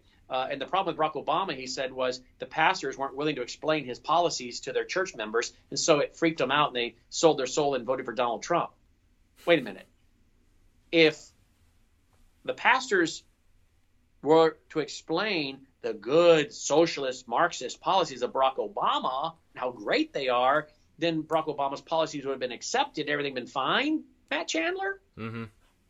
Well, again, this is proving my point of Marxianity that he thinks Barack Obama was a great guy and his policies just needed to be better explained by the pastors and everybody would have accepted them. these these these these simpletons, Romans one fools, are making my point of the book. And yet, look at who shares the platform with Matt Chandler and David Platt and doesn't seem to have the guts to call them out. Look who signs onto these social justice initiatives and then the next week runs to Nashville and speaks at a conference that Tim Keller is speaking at. Mm-hmm. Uh, I mean, this is this is. I mean, how stupid do they think we are? Well, the cat's out of the bag. It's in the book Marxianity. People are going to be shocked at the names that are in there, and there's a nice little addend- uh, index at the back for topic and people, so you can see what your favorite evangelical leader is up to. Right. I don't know what's causing some of these guys to lose their minds uh, and, and go in the ditch, but many of them are. And uh, uh, so one of the signs would be: Are they staying in the Gospel Coalition? Are they staying with Together for the Gospel? Are they reading the books by Matt uh, Chandler, David Platt, uh, Thabiti? Um, are they following um, uh, you know, Mark Dever, Tim Keller? Are they a part of their network? Are they going to the schools of Ligon Duncan and Reformed Theological Seminary and buying into his model? You know, it's funny. Ligon Duncan says it together for the gospel. He doesn't groove on cultural Marxism. Well, that's funny because you're hanging out with some of the leading cultural Marxists, and now you've actually planted a seminary with Matt uh, with Tim Keller. So these guys, I think, are educated beyond their intelligence. And the funny thing is, I've offered for them to come on my radio show. Come mm-hmm. on my radio show. We're live. You can't be edited. Right. I can never get Al Mohler for years to come on. Most of these guys, I guess, are just flat out cowards. They, mm-hmm. I cannot get them to come on my show. I would love to get Ligon Duncan on the air and ask him, what do you really know about Tim Keller? Do you really agree with what he says in his books, Generous Justice, and some of these other books? Do you really believe these ideas? Because if he really does, then that says a lot. If he doesn't, that says a lot. None of these guys are going to do that. It's easier for them to criticize me, call me a conspiracy theorist or a nut, or or ask all other kind of distracting questions, or go after my uh, my uh, teenage daughter on social media and grab pictures of her in a bathing suit and send out there to uh, to ministry leaders I work with to try to criticize me. Really? So that's that's the equivalent of what you got, huh, boys? Is going after pictures of my underage daughter in a bathing suit? What a bunch of perverts. Mm-hmm. That's what they've got. That's all they've got. You know why? Because I'm good at what I do. I'm good at what I do. This is my 14th book. I do good research. I, I, I work hard. I endeavor to do it. I have ca- file cabinets full of this. This is what I do. I footnote it. I document it. I have tons and tons of external hard drives with their quotes and sound bites and videos. This is what I do. I have a whole worldviewpedia.com that has it documented. So they know they can't come up against me on the facts. All they're left to do is go after my underage teenage daughter, attack my wife, who's not a public figure, or criticize me, which again shows you what a bunch of Romans 1 debased, darkened heart fools we're dealing with in evangelicalism. But these are the so brain trust. If this is the brain trust of evangelicalism, Lord, come quickly, because you got a bunch of fools running modern day evangelicalism. Literal Romans 1 fools who are so debased and darkened, they don't even realize how spiritually blind they are. For sure, 100%. You know, and I, and I feel, you know, I've experienced uh, some of those attacks myself. I know that you've, I know that you've experienced a lot of the craziness of, of the attacks from these, the, the good old boys club and the evangelical elite and that sort of thing. Um, and so, but finally, like, as, as we're ending, what's the solution to this? Because because like we get the problem, we understand we get Mark, Marxism. We get that these guys are compromising. We get that essentially all of the big name guys are compromising in some way or another. So now, I don't know if I would say all of them. I don't want to give them that room to criticize you or right. me by saying all of them, but a lot of them. Yeah, essentially, yeah, yeah. And so, so what? So what's what ultimately is the solution? How how how do we fix this? within the same the way you deal with the liberals. The same way you deal with the liberals is the way you deal with this crowd and brood of vipers, many of them, is by doing what Jesus did. He exposed them front on right away, took on their issues, asked a lot of questions, went right to the heart of the issue, and that's what we've got to do. When we see David Platt say the church is immersed in racism and the church is deepening the divide, and you say, well, how, David? Well, David goes on to say, well, look at unemployment in the black community. Well, really? So, so you're telling me that the Christians in the church are, are now running the labor department? He says crime in the black communities. Oh, you mean we're in charge of the police departments in downtown Detroit or in Chicago? No. And by the way, go look at the towns and cities that are in such bad shape with their crime, their unemployment, their schools. Quit that. Is is who's running those schools? Black superintendents, black school uh, city uh, school boards. Who's running those police departments? Black chief of police. Who's running that that city hall? A black mayor. I mean, let's get real. Mm. Uh, and, and and the issues even in the towns where it's predominantly white. If you have problems, is that white Christian evangelicals running those towns? No, the problems of high, high unemployment, which have come down, the problem of crime, the problem of bad schools, the problem of uh, uh, lack of level entry jobs goes back to the stupid socialist policies that have destroyed the level entry jobs. Things like mandatory minimum wage. Go watch Walter Williams on that, a black economist. Go watch Thomas Sowell on that. Go talk about Star Parker on that, or Michael Massey on that all black conservatives, who, by the way, make appearances in Sabotage the movie. So, again, David Platt is, again, a useful idiot, in my opinion, who is a typical Romans 1 fool who doesn't even know what the problem is so correctly to be able to address the problem. First, you got to know what the problem is correctly so you can address it. But how do you deal with guys like that? You go right to the facts, as we did in our TV show on him, as we do in the as as I do in the book Marxianity. I went right to the issues. You're saying unemployment is the fault of capitalist Christians, the church? No. and I go to the issue. So everything is an information operation. These guys are carrying out a propaganda war, an information operation, fake news, and the way you counter it is by putting out the truth and exposing them for what they are. The Bible tells us to destroy the arguments raised up against the principles of the Lord. And in, reg- in reality, many of these people, that's what they're doing. They are uh, just trying to destroy the foundations of what is a biblical New Testament church, the purpose and the function of a New Testament church, and the purpose and function of a pastor. And we should destroy those arguments they're raising up by putting in the biblical principles and then exposing the liberal social justice ideologies that they're producing that don't line up with the scripture. But from a public policy arena, we can show how their policies have failed, who created them, and that it is not the conservative Christian capitalist that created the problem. It is the socialist, Democrat, or socialist, uh, Fabian socialist, communitarian, globalist, Republican. D- uh, David Platt was so ignorant, he actually mentioned the book he was getting this trash from at Together for the Gospel. He said it comes from a great book available in the bookstore, Divided by Faith. I went and looked it up. Written by two progressives. One of the authors wrote, wrote a book in 1991 defending liberation theology, which is Marxism mixed with Christianity for Marxianity. Yeah. So the solution to a lot of this is to look at what they're saying. Is it true? And then if it's not true, expose it for what it is. We never go after people personally. I will never, ever go after someone personally, their children, their spouse. Um, I don't even talk about people when I know they got problems in their own personal marriage or finances. I never go after someone personally. Their personal problems. You know, I know of, of a guy who's had issues um, with drunk drunk driving and other things. I just don't go there with people because yeah. the issues I deal with need to be addressed about the issues, not personal problems or personal failings or mistakes people make.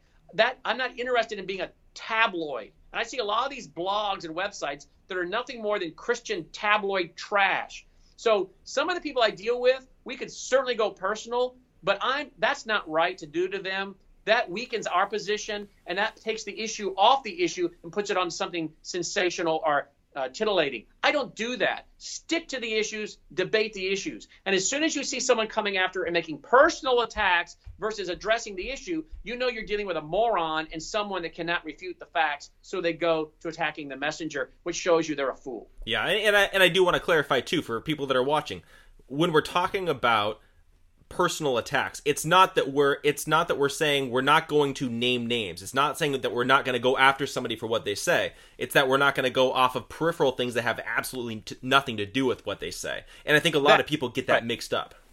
Right. No, we're going to talk about public issues, the public person, what they write, what they say, the policies they embrace, the groups they're promoting, the chords they're signing. We're not going after their personal life. Mm-hmm. We're not going after them personally. We're not looking to be mean to people. Yeah. We're not looking to um, uh, to be unkind. We want to be we want to be gentlemen debaters. Yeah. Okay. And we can debate tough and hard. Mm-hmm. And, and, it, and, it can, and it can be a lively debate too. Be very yeah. lively. But at the end of the day, we can still be nice. Mm-hmm. You know, mm-hmm. Ronald Reagan was good at that. He he was good during a debate, and he would go right for the issues. But at the same time, he was likable and he was winsome you know, I, I think if if the whole James White thing had been handled differently, um, I think James White could have come to our TV studio and we could have sat at the desk and talked it out. 100% disagreed, but people could have seen that we shook hands and were nice to each other even after a hardcore debate. Totally. But you know, a lot of these neo-Calvinists, hyper-Calvinists, neo-Calvinists, they're just they're just fr- frankly they're just not very nice people. And I think their theology in a lot of ways, their extreme Calvinism in a lot of ways, lends lends to that. Not that that can't go on with people who are not into the whole neo-Calvinist or extreme uh, Calvinist world. It can, but I think there's a personality problem with some of these people that lead them into being just very nasty people, so that you can't get together and say, "Hey, let's have a, a tough debate on the issues, really go at it." But do it in a way where we're not personal and unkind to each other. But yeah, it's a rugged, you know, rugged, tough debate. We might even interrupt each other and step on each other when we're talking and debating back and forth. But at the end of the debate, we're going to shake hands and we're going to go out to dinner. Mm-hmm. Why can't we do that? You know, yeah. Ronald Reagan used to do that with Tip O'Neill. Why can't we do that? For sure, totally. And and sad thing is, I don't. I don't, sad thing is, I don't really see that changing too too soon. Even even though I really wish that it would.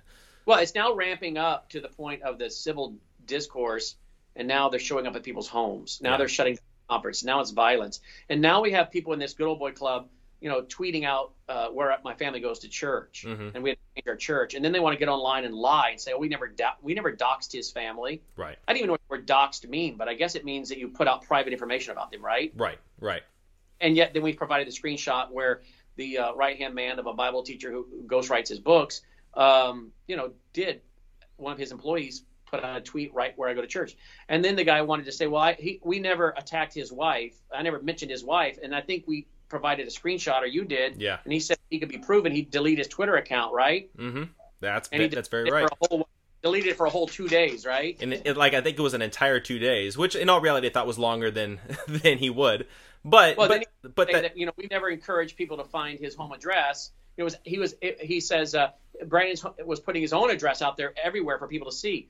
No, I wasn't. I put out our PO box and our our our address that was a UPS store or a Pak Mail wasn't my physical home address. By by the very nature of the line of work, I've always put out a address that wasn't my home address. So for him to say, well, Brannon's put out his own address out there, that's baloney. Um, either he's lying and knows he's lying, or he's confusing my Pak Mail or my UPS store address, which is a physical address, but at a Pak Mail or a UPS store for being my home address. So I've never put my home address out there. Right. Um, you had to go looking for it. And yet he kept getting on social media, one of these executive directors of this so called Bible ministry, talking about how easy it is to find his home address after knowing that a guy had showed up at my conference with two guns and a Quran and then brandished five weapons and 1,200 rounds out in the parking lot and threatened me and was federally charged with terroristic threats.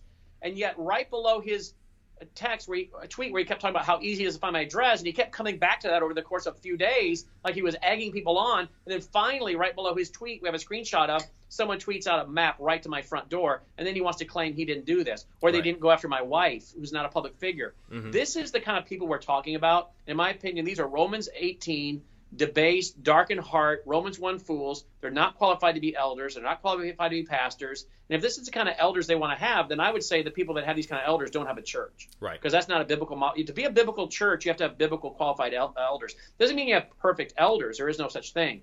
But there are qualifications to be an elder. And if you can't meet those, you can't be an elder. And if you don't have elders that are qualified, you don't have a biblical New Testament structure, government structure, and you're not a church. And that's the problem we have today is we got a lot of people running around playing games. They're about money and power. They're about their club.